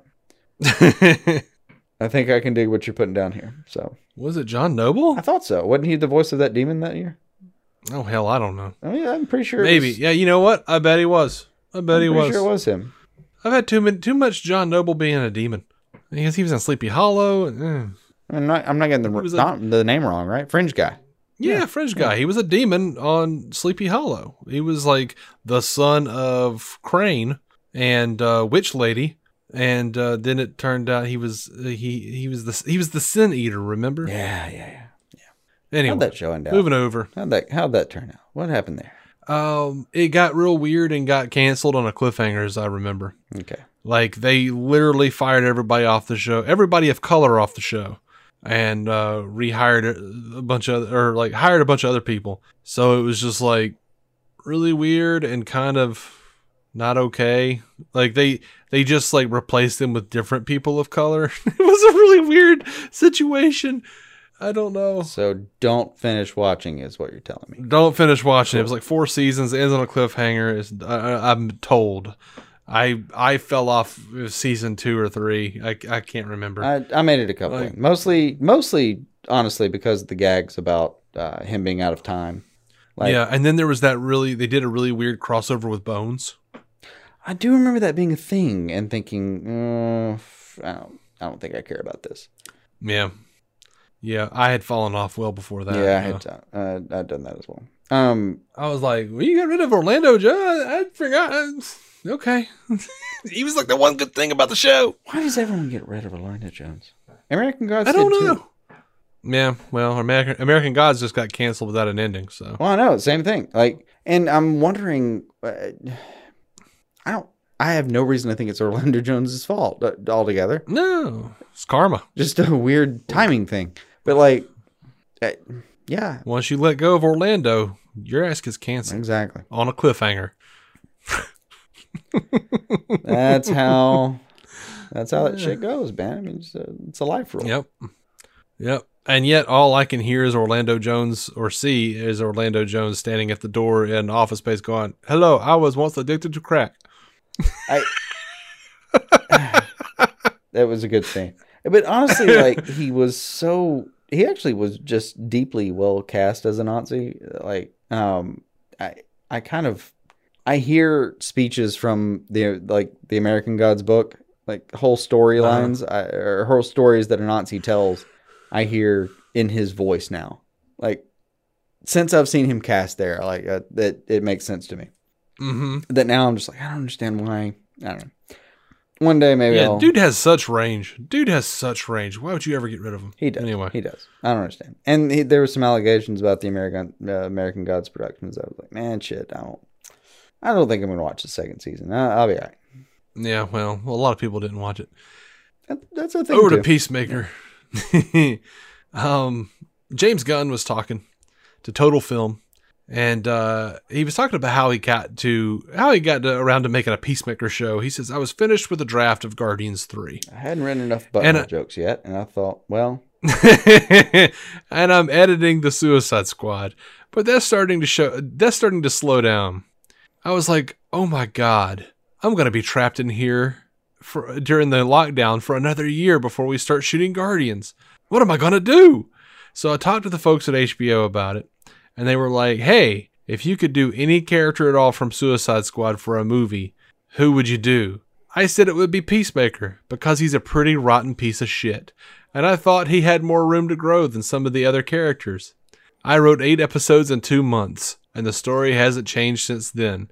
The truth behind it is that I was just so miserable. I was like, I'm going to be stuck here with my own thoughts unless I do something to get my mind off of it. see, that's a beautiful thing. and nothing to do with butthole jokes. Though I'm sure there will be plenty of dick and butthole jokes. I, I mean, I'm honestly that was one of the things that occurred to me watching the trailer. Was like, you know, maybe that wasn't a one-off. This is going to be um, raunchy show over there on the HBOs. Probably. I mean, it's James Gunn. Yeah. Speaking of raunch, uh, Justin Halpern, and this has been making the rounds all week. Justin Halpern, uh, the co-creator and executive producer of Harley Quinn, was talking about the freedom he had with making a show about supervillains. He says it's incredibly gratifying and free to be using characters that are considered villains because you have you just have so much more leeway. And then he told uh, this thing about how WB nixed a scene they proposed featuring Batman and Catwoman. He says a perfect example of that is in the third season of Harley. We had a moment where Batman was going down on Catwoman. Mm-hmm. And DC was like, you can't do that. You absolutely cannot do that. They're like, heroes don't do that. And we said, are you saying heroes are just selfish lovers? and they were like, no. It's that we sell consumer toys for heroes. It's hard to sell a toy if Batman is also going down on someone. It's I saw, and it's without without exception one of the dumbest goddamn things I've heard in a very long time. yep. That just And they were also they were also very complimentary of of their experience on Harley Quinn, by the way, and said that Warner Brothers had allowed them to really push the envelope multiple times. But yeah, that was apparently oh one yeah, you can, you can show teeth flying out of mouths after getting hit with a mallet, but right. actually taking care of your partner in any kind of you know a, immediate intimate way, well, Mhm. you just can't be a party to that. Right. Well. I doubt it would have been too intimate, more gross and jokey, but Oh, for You know, sure, still. for sure. They- would not have Um, made that some steamy moment. It, but it would have been. You- Um, it would have been a mockery of both the characters and cunnilingus as a whole. yeah, and you know the jokes have been flying all over the place, and and dude, Zack Snyder even got in on it. Did you see this this picture that he posted? I did, and I of, laughed of Batman eating Catwoman days. out, and he said canon. Yep. and then David Sandberg posted a version of it where uh where Shazam's in the background with a big camera and he says Nikon. Mhm. And he won Ah, yet that again. was my Yeah, He often that wins was my internet. favorite shit. That was so great. And uh and after the big blow up, Justin Halpern was like, "So, uh, watch Harley Quinn on HBO Max." After all this concern and consternation, can we get some? Yeah. Uh, we can get some views then, right? Cool. All right. Yeah, yeah. And uh, apparently, they are going to be doing a comic book sequel uh, to season two of Harley Quinn called the Eat Bang Kill Tour. Nice. And um, so, you know, season two ended with Harley and Ivy leaving uh, Ivy's disastrous wedding to Kite Man and doing the old Thelma and Louise.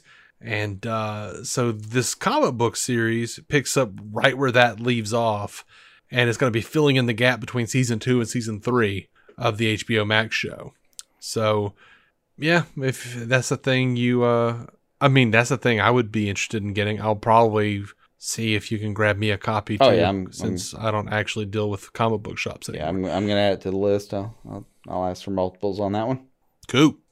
Um, Gonna have to see hopefully that. eh, hopefully it'll be out before the uh before the show. That'd be cool too. Um, bu- bu- bu- bu- be a minute. let's get to the feedback here. Uh, we, we've got a little bit of feedback, and then we can wrap it. Uh, Randy SF45 over on Twitter says, "I am finally down to just watching Superman and Lois as far as CW goes." That's what he said to us. I get it. As I just said a minute ago, I guess uh, I shouldn't have said that yet. Uh, I screwed up, Randy. I answered your your your feedback before uh before it was time. Um, I am kind of in the opposite. I watch it and I, I I watch everything and I hope that it all gets better. Uh, I don't understand why you're not watching Stargirl. Stargirl's fantastic, dude. Like if you dig Superman Lois, how are you not watching Stargirl? But uh, I get you. Uh, Zach's Monster eleven thirty eight says, "How's it hanging, fellas?" Uh, well, I've been having a lot of back pain recently, and I don't know how your I don't know how pain works for you, Jason. But when I have back pain, mine doesn't really so much hang as it does retract up into my abdomen. Ah, yeah, yeah. The old re- retraction, So- traction. Yep. Yeah, so not well. Yeah. Uh, mine's Well. kind of you know, um, there but ignored. well, we are men of a certain age. I'm busy. we got the children's. well, you have the children's. I don't have a child, Well. but I do I have a burgeoning action figure someone. collection. Yeah. I, I it's you know I don't methodically have a child. it's one of those like I feel like my life is like you, you know those memes where the guy's like laying over on the side and the the woman is looking at him suspiciously and it's like I bet he's thinking about other girls and then he's literally thinking about something stupid. Yeah. Um, you know, I have this vision of like me on my computer and my wife in the other room going, I wonder if he's looking at porn and I'm just like looking through like Amazon pre-order lists for action figures. Anyway. yeah. so in a way, yeah. Um Effie Honor system. Effie Let's call it that. That's a that's a Effie Oppilders of the fantastic podcast Stealing the Remote, Mm-hmm. I, I should I should say, says which DC Comics characters secretly watch the most disgusting adult movies uh, while in the gutters in between panels. This uh, parentheses. This is the shit we don't even that we don't ask DC Film Squadcast. I mean, Yeah. fair. Don't bother. And uh, then Zach said Superman. Zach's monster said Superman. That, that was his answer to, to Effie's question. And I wanted to say Superman first because I desperately cling to what Rupert Thorne said in the Two Face Two parter, where he says, "The brighter the picture, the darker the negative." But There's that. um, but to me, I mean, just my version. uh huh, It he's supposed to be the one exception to that rule. okay, Now, I, granted, I just mean that in certain versions. uh-huh. Um, you know, given what we've talked about today, I feel like the answer is Captain Boomerang. honestly, I feel like he has the most deprived, uh, you know, Pornhub history. right Depraved? to me, Definitely depraved. That's the word I wanted. Yeah, depraved. Yeah, you're right. It's not deprived. It's Um, Pornhub. You can get what the no. fuck ever you want. I would think, and and you know, uh, hang with me here. Mhm. I'm gonna say because of you know you know there's that there's that notion that you know uh when you watch a lot of porn you wind up or you know are very sexually active you just progressively start looking for weirder and weirder shit to get your rocks Yeah, off the Frank Zappa, Bobby Brown theory. Sure so by that measure i'm gonna say and because of that reasoning i will say abby arcane Well, okay, that's fair she, too. she has completely desensitized herself to weird swamp thing sets potatoes mm-hmm, mm-hmm. and now she's just looking for the most disgusting disturbing adult movies ever Possibly with some Martha Stewart looks alike, lookalikes. maybe I mean, I don't think this is a bad theory to work on. Well, I mean, it makes you Uh-huh. wonder, like, okay, well, to what extent is like uh, Constantine or a Zatanna uh, susceptible to this? Um, yeah i mean i would think constantine would just be like i've lived it all of Yeah. he he recently uh, fucked Satan in a Tom Taylor comic. Oh, of course Um, only after being slightly, by the way, this was a, it was a funny bit as uh, Satan did a little mind trick on him where he thought he'd slept Mhm. with him for a second, and Satan was like, "Come on, John." And then he has this moment to himself where he's like, "Fucking not good enough for Satan," you know? uh-huh. what the fuck? It was good, but um, it, still, but it's it's not. You know, it's it's. Uh, I don't I don't think the slippery slope thing. Like to me, by the way, just uh, made a point as Jason. Uh, this whole slippery slippery slope thing is uh, fucking bullshit. I hate the concept. I think it's absolute bullshit. But think it's especially bullshit when it comes to sexual inclinations. So um, hmm yeah, I wouldn't go down that road. I, I really would think it was somebody like uh, Boomerang, maybe overall, just the whole DC universe. And yeah, I'm still I'm gonna go to Gotham. Maybe like Creeper, like Huh. somebody like that. That's maybe where I was going. Or or if we're gonna go real crazy with it, Crane, Uh-huh. fucking Scarecrow. He's gonna watch snuff films. Right. that's that's pretty rough. Eh, they're fucking snuff films. Yeah. Okay. Uh, then our Abby But- Arcane but is like, yeah, I- but I do you say watch that. snuff films with mold? yeah. Um, Like do those you- are do called you ache petri to hear- dishes. Do you hear ache to hear mold scream? Yeah, that, that's called an experiment at Abbott Yes. Laboratories and a petri dish. Right. Um, like is is Jonathan Crane performing cunnilingus on a petri dish like Abby Arcane they're, is? um, they're, That's your, they're doing that's that at the- a number of number of sites right this moment. I promise you. Um, Mhm. but yeah, Mhm. like um, I can see someone weird enough like Creeper who uh, just genuinely feels like a fucking uh, voyeur. Um, Yeah, he's always seemed pretty tame to me. He just seems like, hey, I have a crush on Harley or whatever. Yeah, you know, like just- he's just honestly, it has to do a little bit with body posture. He looks like somebody who would be happy to like hit a rooftop where he knew he had an angle to watch you shower. You know what I mean? I mean, maybe. got a journalistic background, yeah, be able to do the But research. you know, at the same time, nothing too crazy going on in a shower most of the time. Even then, you know, Crane, uh, all his history, uh, all his, you know, to define my own theory here, I, I've never, I, I don't remember seeing any. I, I genuinely cannot remember a time where I've seen people link, uh, you know, Scarecrow's uh, enjoyment of someone's fear be a sexualized thing. Like, I don't think they work on the same capacity. They can. If anything, it might be Harley, who I feel like is probably watching furry porn for fun. yeah, no, she's just watching slow motion videos of egg sandwiches getting made. Pro- probably. I mean, I do that shit and it's not even sexual. I'm just like, oh, what, what are you doing, Gordon Ramsay? I didn't even know you could do that to an egg. Didn't even know. I'm gonna be honest with you right now. Anyway, uh, we got a question from Stu Little. Uh, he says, Why do people have such an issue with how Donna Troy died in Titans? Is electricity not lethal, even to a half Amazon? I can't accept is pointless, as she did as she did it heroically, saving people, and it's a plot catalyst for change in the Titans and herself when she revives, right? I think the problem is one, I think everyone thought she was more powerful than that. Two, it's lame as shit. And three, it was filmed in the most lame way. Uh, it, it looked. it didn't. my problem is that it, it didn't look. It looked entirely avoidable the way things went down. it looked entirely avoidable and i wasn't completely sure what was even happening until she was like laying there and everyone was like acting like it was the end of the world and i'm like oh she dead? Okay. And then they're like well we're gonna take him to th- take her take her to the themyscira and we're like oh because she's coming back. Like Yeah. there was there were no stakes to it. Um it's not that it wasn't pointless.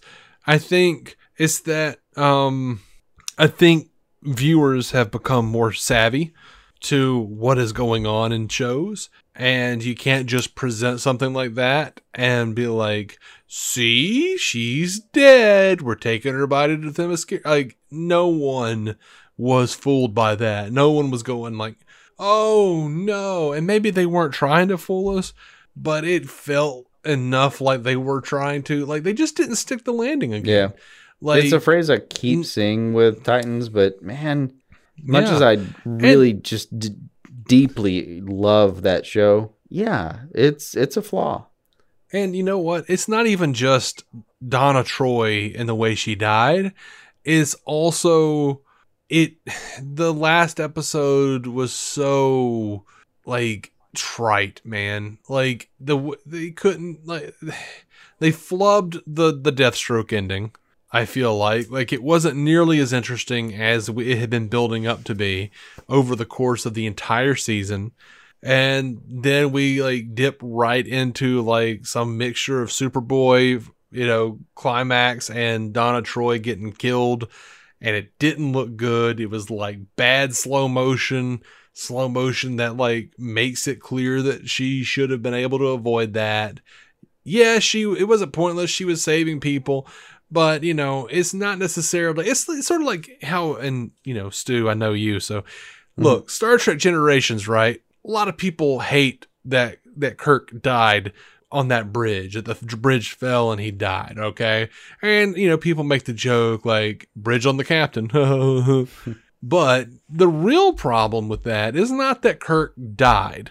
Okay, people think it is because people don't know why they feel the way they do. The problem, the problem with Kirk dying on that bridge was that we didn't see what he was dying for. Mm. We never saw that. We never saw that planet. We never felt the stakes. We don't know why Picard buried him on that planet when they were probably just going to come and get him. Like, why are you putting him like under some rocks and shit? That don't even make any sense. It was like the execution of it in all manner was just bad.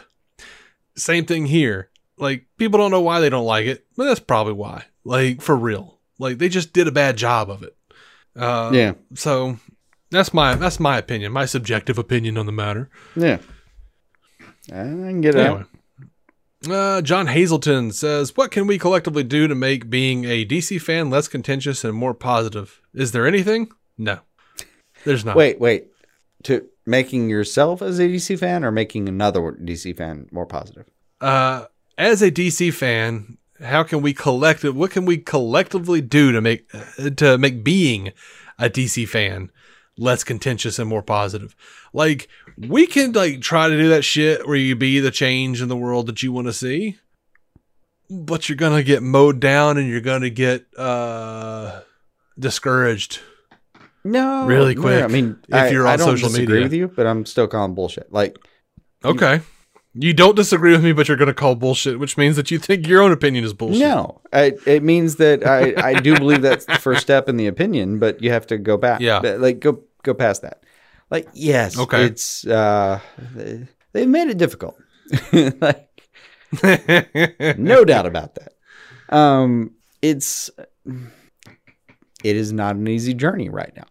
Like even if you're a fan who's just happy about it, like if you're the you know the supposed Pollyanna, like what do you what is it you're so like in love with right now? And you know you have to at least at this point have at least some cognitive dissonance about how everything connects. And even if you're uh, just a super open minded Pollyanna, like you're okay, well I love everything, but you know I don't necessarily know how it connects. Okay, well it, there is a difference between being like so far into the positive category that you can't really have an opinion or have uh, any criticism. And there's a, Mhm. another point where you can't go so far that you you just you can't fall so far into criticism or um, admittedly, like uh, the the wishy washy fucking uh, uh, emotionally abusive almost on us cycle of changing plans that you get to the point where you're like, I don't even know how to make this a thing I can enjoy anymore. No, you find the things you can enjoy, you you take joy in them and you appreciate them. And then the things that you don't, you just have to find a way to if you don't like them, fine. If you do like them or you don't like them or you're neutral, I mean, these are all things that you can experience and enjoy as a person, but you don't have to make it a holistic thing where it's like, I don't know how to uh, I don't know how to be a WB fan anymore or be a DC fan anymore or some, you know, uh, inseparable version of those two things. Like you can you can separate these things in your mind and enjoy what, what's being put in front of you. You don't have to Yeah, I- necessarily think of it as a whole. I think you know one of the things you have to do, and you know I can't I can't I don't know about collectively, but there's a point where you have to realize that every bad thing that's going on at Warner Brothers right now is going on at every other studio. Okay, like you can say I'm a Star Trek fan, but you know what? Gene Roddenberry was a piece of shit. Oh, fucking terrible. He just was. Uh, Rick Berman hasn't been great in all forms. Like you know, there's there's lots of little problematic behavior that's been going on for years. Um, you know, uh, y- you can you can say I'm a Star Wars fan, but you know, then there's all this you know toxic fandom between people who hate the new trilogy. People don't like Kathleen Kennedy. People are attacked, People hate Disney. Disney's a piece of shit company, and you know that goes into the Marvel shit as well. People like oh Marvel is a is bastardization of the genre, and oh they're so formulaic and. You know what, man? There's always some kind of horse shit with all of these things. You're not going to watch a movie where some kind of problem didn't occur somewhere along the line. So it's just best to go ahead and get all that shit out of your system and ignore it because, you know, whether you're upset that Geoff Johns' name is on a thing, you know what? Geoff Johns has been working at, at DC for so long. His name is on pretty much every damn thing At this because he created so much. Yeah. Uh, I'm not not saying like in comic book and like current like I'm writing this, but like I'm just saying because of so much stuff that he's like, look at how much shit his name was on for New 52, which is where they pull so much of their shit from while they're while they're making these movies and TV shows. Uh, like his his stink is on a lot of it, and it's going to be on a lot of for a long time. yeah. That's all I'm saying. There's, uh, there's Um, certain things you can't you can't change the course of the river in so many ways. Like, but you you don't have to take that all into account and take it. Uh, there are ways to compartmentalize what you're actually enjoying and be able to admit to yourself, like, listen, man, look at the credit scene of a movie. It's four and a half minutes mm-hmm. long, and the font is so small you can barely read it from the you know tenth Right. row. Thousands of people hundreds of them possibly are absolute piles of human garbage. Like might literally be Nazis in the fucking film credits. Dudes that have a fucking Hitler and fucking swastika flag in their bedroom. I don't know. Mm-hmm. I but out of thousands, fucking maybe. It- it- you can't it I'm it, you cannot get to the point where you're like this one bad thing, so therefore I can't enjoy this other thing And there has to be a way Look, to man. to have a middle line where you're like, look, I know there are human problems here, but there's a there's a product involved that I'd like to support, and I can get behind this version of it or this part of it. yeah. And have your disclaimers. Explain why you don't like this part of what you're doing. Hell, boycott if you want to. Just uh, you know, articulate your point so we know what Right. it is that like. So at some point, Warner Brothers, who we all admit at this point is a pile of shit as an executive team, it understands why. Like not just oh fucking Warner Brothers sucks. They don't fucking get the point on that. Explain why the uh, Anna article was just explain why that was the thing that you uh, think sucked. And Sarnoff. Yeah, Uh, yeah. There you go. I was like, for a second, I was like, who the hell is Anna? Like, what have I missed? explain. Explain why that was the problem. Explain why Ray Fisher is the problem. Explain why fucking uh, anything is the actual problem. And I'm not saying like explain it's a problem and then go do it anyway. I'm saying like explain what the Yeah. fucking problem is and be articulate about it. Don't be one of these people that's like, well, I just don't like one thing, so fuck all of it. Yeah, and don't be a you know, the, don't be one of these people who like gets online and starts calling, like attacking everybody and calling people WB shills just because they're willing to enjoy a thing. Don't, you know, get mad, call Ben Affleck a traitor because he's working on an Andy Muschietti film. Don't, like, Yeah. don't call Zack Snyder a traitor f- to himself. Oh, you would never do that. But I mean, I don't know. Like Zack Snyder's like, yeah, I enjoyed this thing that I didn't make, and people are like, well, we're gonna ignore that. You know, screw Patty Jenkins. She's a traitor. Mhm. Like, dude, dude, Zach watched the damn movie. Like, I don't agree with with Zach. I don't think the movie was good. I didn't like '84, but you know, that's just one movie in multiple. That you know, I'm. I'm not gonna be like I can't watch The Flash and enjoy it because Ray Fisher. You know what? Ray Fisher said I'm not gonna be in any movie that Walter Hamada is involved in. He stepped down, and you know what? Walter Hamada's there. Ray Fisher's not. Like they used that. They were like, "Oh, he just stepped down. All right, well, we'll move on without him." That was Ray's issue. Ray said his his piece, and now he's acting like he was fired. That's bullshit. That's bullshit for all of y'all acting like he was fired. He wasn't fired. Dude quit. I'm not saying he didn't quit for for just purposes. I No, I'm- he. I mean, I totally he quit under Ray for that. untenable circumstances. But He did. describe it as as it is, and explain why that's a fucking problem. Address it Yeah. that way, yeah, and dude, like because for sure it is it can is a problem. collectively- It is bullshit. we can collectively allow people to enjoy shit. Like you can listen to me talk about why I didn't enjoy a thing, and it's not an attack on you. If you love all, all the Arrowverse shit that's happening right now, I'm happy for you. I wish I was in the same camp. Um, I don't think it's it uh means that it didn't happen or anything necessarily. Friggin' I hope Grant Gustin shows up in the Flash movie. I really do. I like that dude. I like the Flash overall. I just don't like this season or last hmm. season. I don't know exactly what they could have done to make it where I would have liked it. Maybe less repetitiveness from the previous seasons. May I'm just I'm a little done. Maybe they should you know hang it up or just drastically change the show. Um, but I I do fall that way. I kind of get tired of things. So uh, you know I don't know. I think we have to stop being pricks to each other because you know these little statements about like no other Superman could be better than Henry Cavill. That's the same kind of shit you were just mad about that people were saying about Christopher Reeve. People won't accept the Snyder version of Superman because they're all hung up on Chris Reeve. Like there's so many different versions of these characters, guys. Let's I don't know. There's a lot of like different little little segments of contention in the fan base. Like you just can't you can't move, man. you just can't. Like I feel like they're like no matter what you say, you're gonna piss off like 25 different stupid cult sects of DC fan fandom, and it's it's just bullshit. And it'll happen to Marvel. As I've been saying it for years, it'll happen to Marvel once there's enough. There, there, uh, you know, enough live action versions of a character. You can already see it starting to happen. People getting pissed about Spider Man and getting worked up over possible Wolverine castings, and it's all a bunch of toxic garbage. Yep. like, I wonder back in the, and I'm sure there was. I wonder if people were like watching George Reeve and being like, "He's not the guy from the movie serial." Honestly, probably.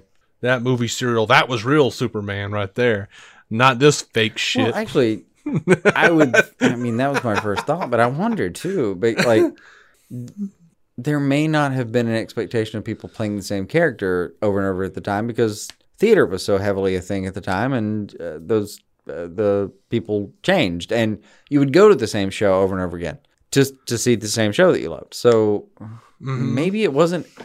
Maybe it wasn't a thing. I, I'd be kind of curious historically about where that how that came across.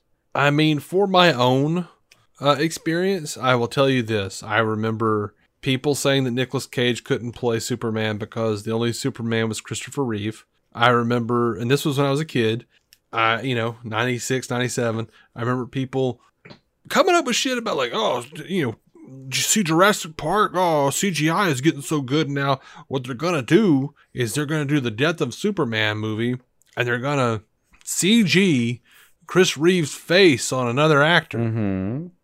And I was like, "Pff, no, they're not. He's, they're Not not. You're full of shit. And, you know, Listen here, they, early Reddit. wrong. All right. Otherwise known as kid I went to church with. Yeah. Um, so you know, I think all that is you know. I remember people saying like, "Well, if you like Dean Cain, you're gay." I remember you know assholes saying that. I do remember that like, for some reason, and I don't understand. He's all right. And then it was well, the weirdest part of that is like he turned out to be that guy Yeah, that was. Yeah, he he in real life. into uh, yeah a, a real a real bro. I wonder if that was like some- sense. I wonder if that's like some kind of like coping mechanism. If like that was like a knee jerk overcompensation. Like he was like, you know, oh, people like me only if they're gay, huh? Well, I'm not gay. Trump, anti wokeness. I don't know. I, I, I don't I don't know. know. how that went down. I don't know. But now that you mention it, I do remember a couple of comments like that. You know, somewhere in grade school. I was like, I, I just Yeah. I don't get it. I, I mean, the special effects are Yeah. bad, but I'm gonna Yes, watch they it. were.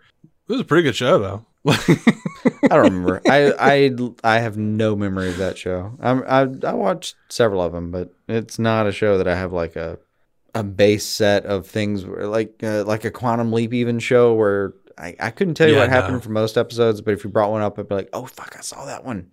Yeah. I I deeply want a sequel series to Lois and Clark.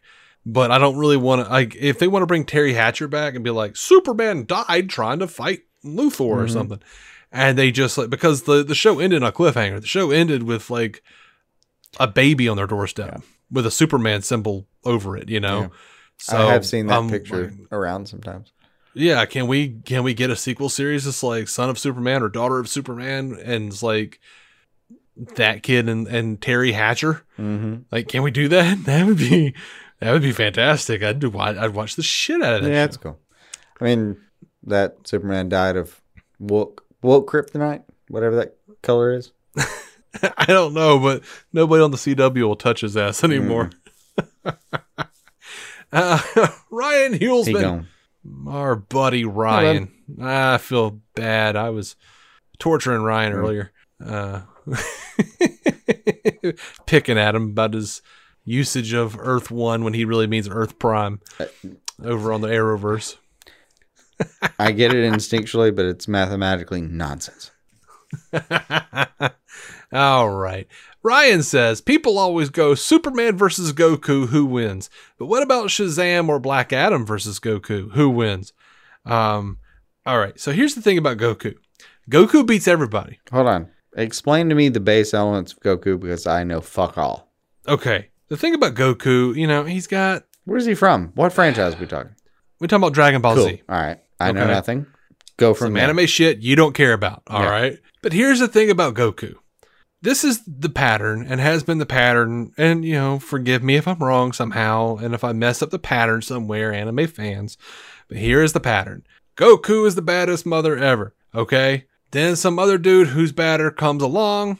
Uh, they fight for like 10 episodes. Goku dies. Goku goes off to some other realm and trains for like a thousand years and then comes back stronger and beats him. So even if, like, yes, Goku is going to lose to Superman 1st hmm hmm but then he's going to come back and beat Superman's ass. And Look, if yes, you he's gave me a, probably a millennia between rounds, I could beat Superman. right, right, and he's got like he's already he's already faster than the speed of light That's one of his power sets. at this point. faster than like okay. Yeah. He's already been shown to be faster than the speed of light. He's got super speed. He's got super strength. He's, you know, basically magic. think I need a thousand years for that. No, he Goku's always going to win because that's if Superman or Shazam or Black Adam or anybody steps foot in Goku's universe, Goku is going to fly to another to another planet and and train for a thousand years or something, and then his hair's going to turn a different color and he'll be an even bigger Saiyan. Like, because he, he was like Super Saiyan and then it's like Ultra Saiyan. I don't even know. Mhm. But like every time a new version of Dragon Ball Z comes out, like a new Ultra Mega Super. yeah, like every time he comes out, he's got like a different hair color and he's got more powers and Gotcha. shit. And uh basi- basically he's just gonna beat the shit out of anybody. Like he just is. He's Yeah. Goku. That's what he does. So yeah, Goku. Like I would even say like when I looked at it because I wanted to make sure I was talking, but I was you know I had some kind of knowledge because I my mother in law is super into Dragon Ball Z. So is my sister in law. She's got all sorts of figures. They're cool as shit. I wish I was into it. I just can't do it. I can't get into Yeah, it. not my thing. But not my thing. I've watched, you know, 10 or 15 episodes in a row before, and I'm like, I get it, just not my thing. But, uh, you know, Goku always just figures out how to be a, a, a better Saiyan. I mean, so, So- it's it's uh, a nigh Superman amount of powers, but with Batman's ability and more time to plan. I mean, yeah, he's just, he, yeah. What the fuck I are you gonna do about that? Yeah, He gonna I mean, win, Dragon yeah. Ball Z is just like it's just like god level powerhouses beating the shit out of each other, and then like getting more powers. It's just a soap opera of that shit all the time. That's all the show is, really. Mm-hmm. I mean, that's the franchise with One Punch Man, right? Ah, no, I don't, I don't think so. not? One Punch Man is his own thing. Is I it? think. Oh, okay. Yeah, I think so. I'm I'm Yeah. deeply ignorant about this whole thing, so cool. Yeah. So uh, that that's going to be my guess. And of, of course, the real answer is the person who you know is writing chooses who wins. It doesn't matter what kind of powers that you give. Yeah, it's also true. But uh, my guess is based on the pro on, on on the franchise, the Dragon Ball Z franchise, uh, Superman, Shazam, or Black Adam wins. Goku runs off and whether by death or whatever, uh, becomes a power, a bigger powerhouse, and comes back and kicks their ass. Anyway, Real answer will be, hey, when they brokered the deal, who uh, who said we're gonna have the upper hand slightly when we end because it's gonna end in a draw, know, mostly. I'm more interested in who in, in who wins uh, Martian Manhunter or Piccolo, but uh, uh I'm I'm not interested in that at all. that's that's the show. That's everything. That's all we've got. all right. Good lord. Uh, thank you for listening. If you want to find every episode ad free, dconscreen.com. Remember, patreon.com slash dconscreen. We'll have something new up really soon. Something, you know, probably weird and a little problematic. Who knows? Um, Naturally. ah, we're, uh, it's time to go. Until next time, keep some DC on your screen. I have done it though. Our intro music is by Jason Goss and Michael Shackelford. Michael's band, Galactic Engineers of Magnetic Sounds, or GEMS, can be found on SoundCloud and Bandcamp. Visit DCOnScreen.com to find our Patreon, merch, contact information, and every episode of the show for free, including crossovers we've done with other podcasts. DC On Screen is a maladjusted production. For more from me and Jason, including sketch comedy, vlogs, parodies, and our improvised web series Hey Guy, visit maladjusted.tv.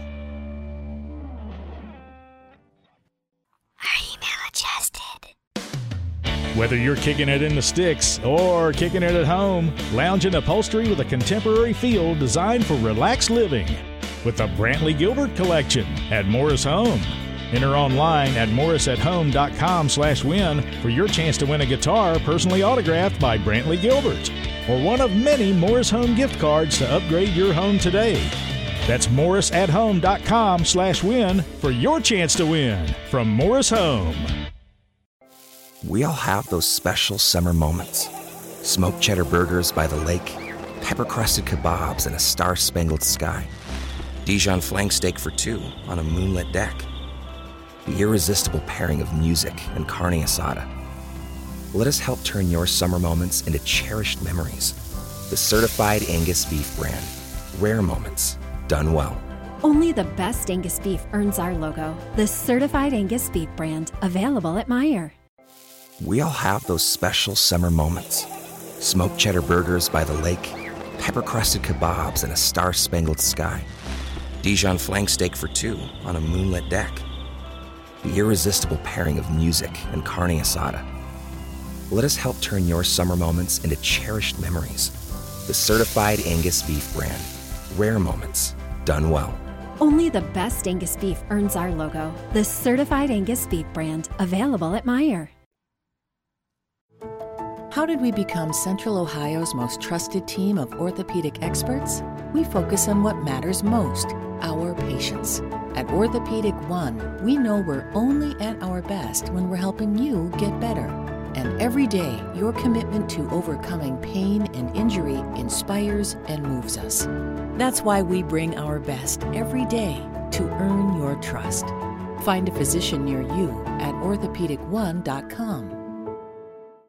Ready to launch a new career or not sure what to do after graduation? Rumpke is hiring for CDL driving trainees. We pay you to get your CDL license while working for us. Driver trainees receive $18 an hour, great benefits, and Rumpke will pay your CDL costs. Once you're a CDL driver, you can earn $1,000 to $1,300 a week and more than $10,000 in bonuses possible in your first year. Apply today and launch a lucrative career at Rumpke. Apply now at rumpkecareers.com. Equal opportunity employer restrictions apply.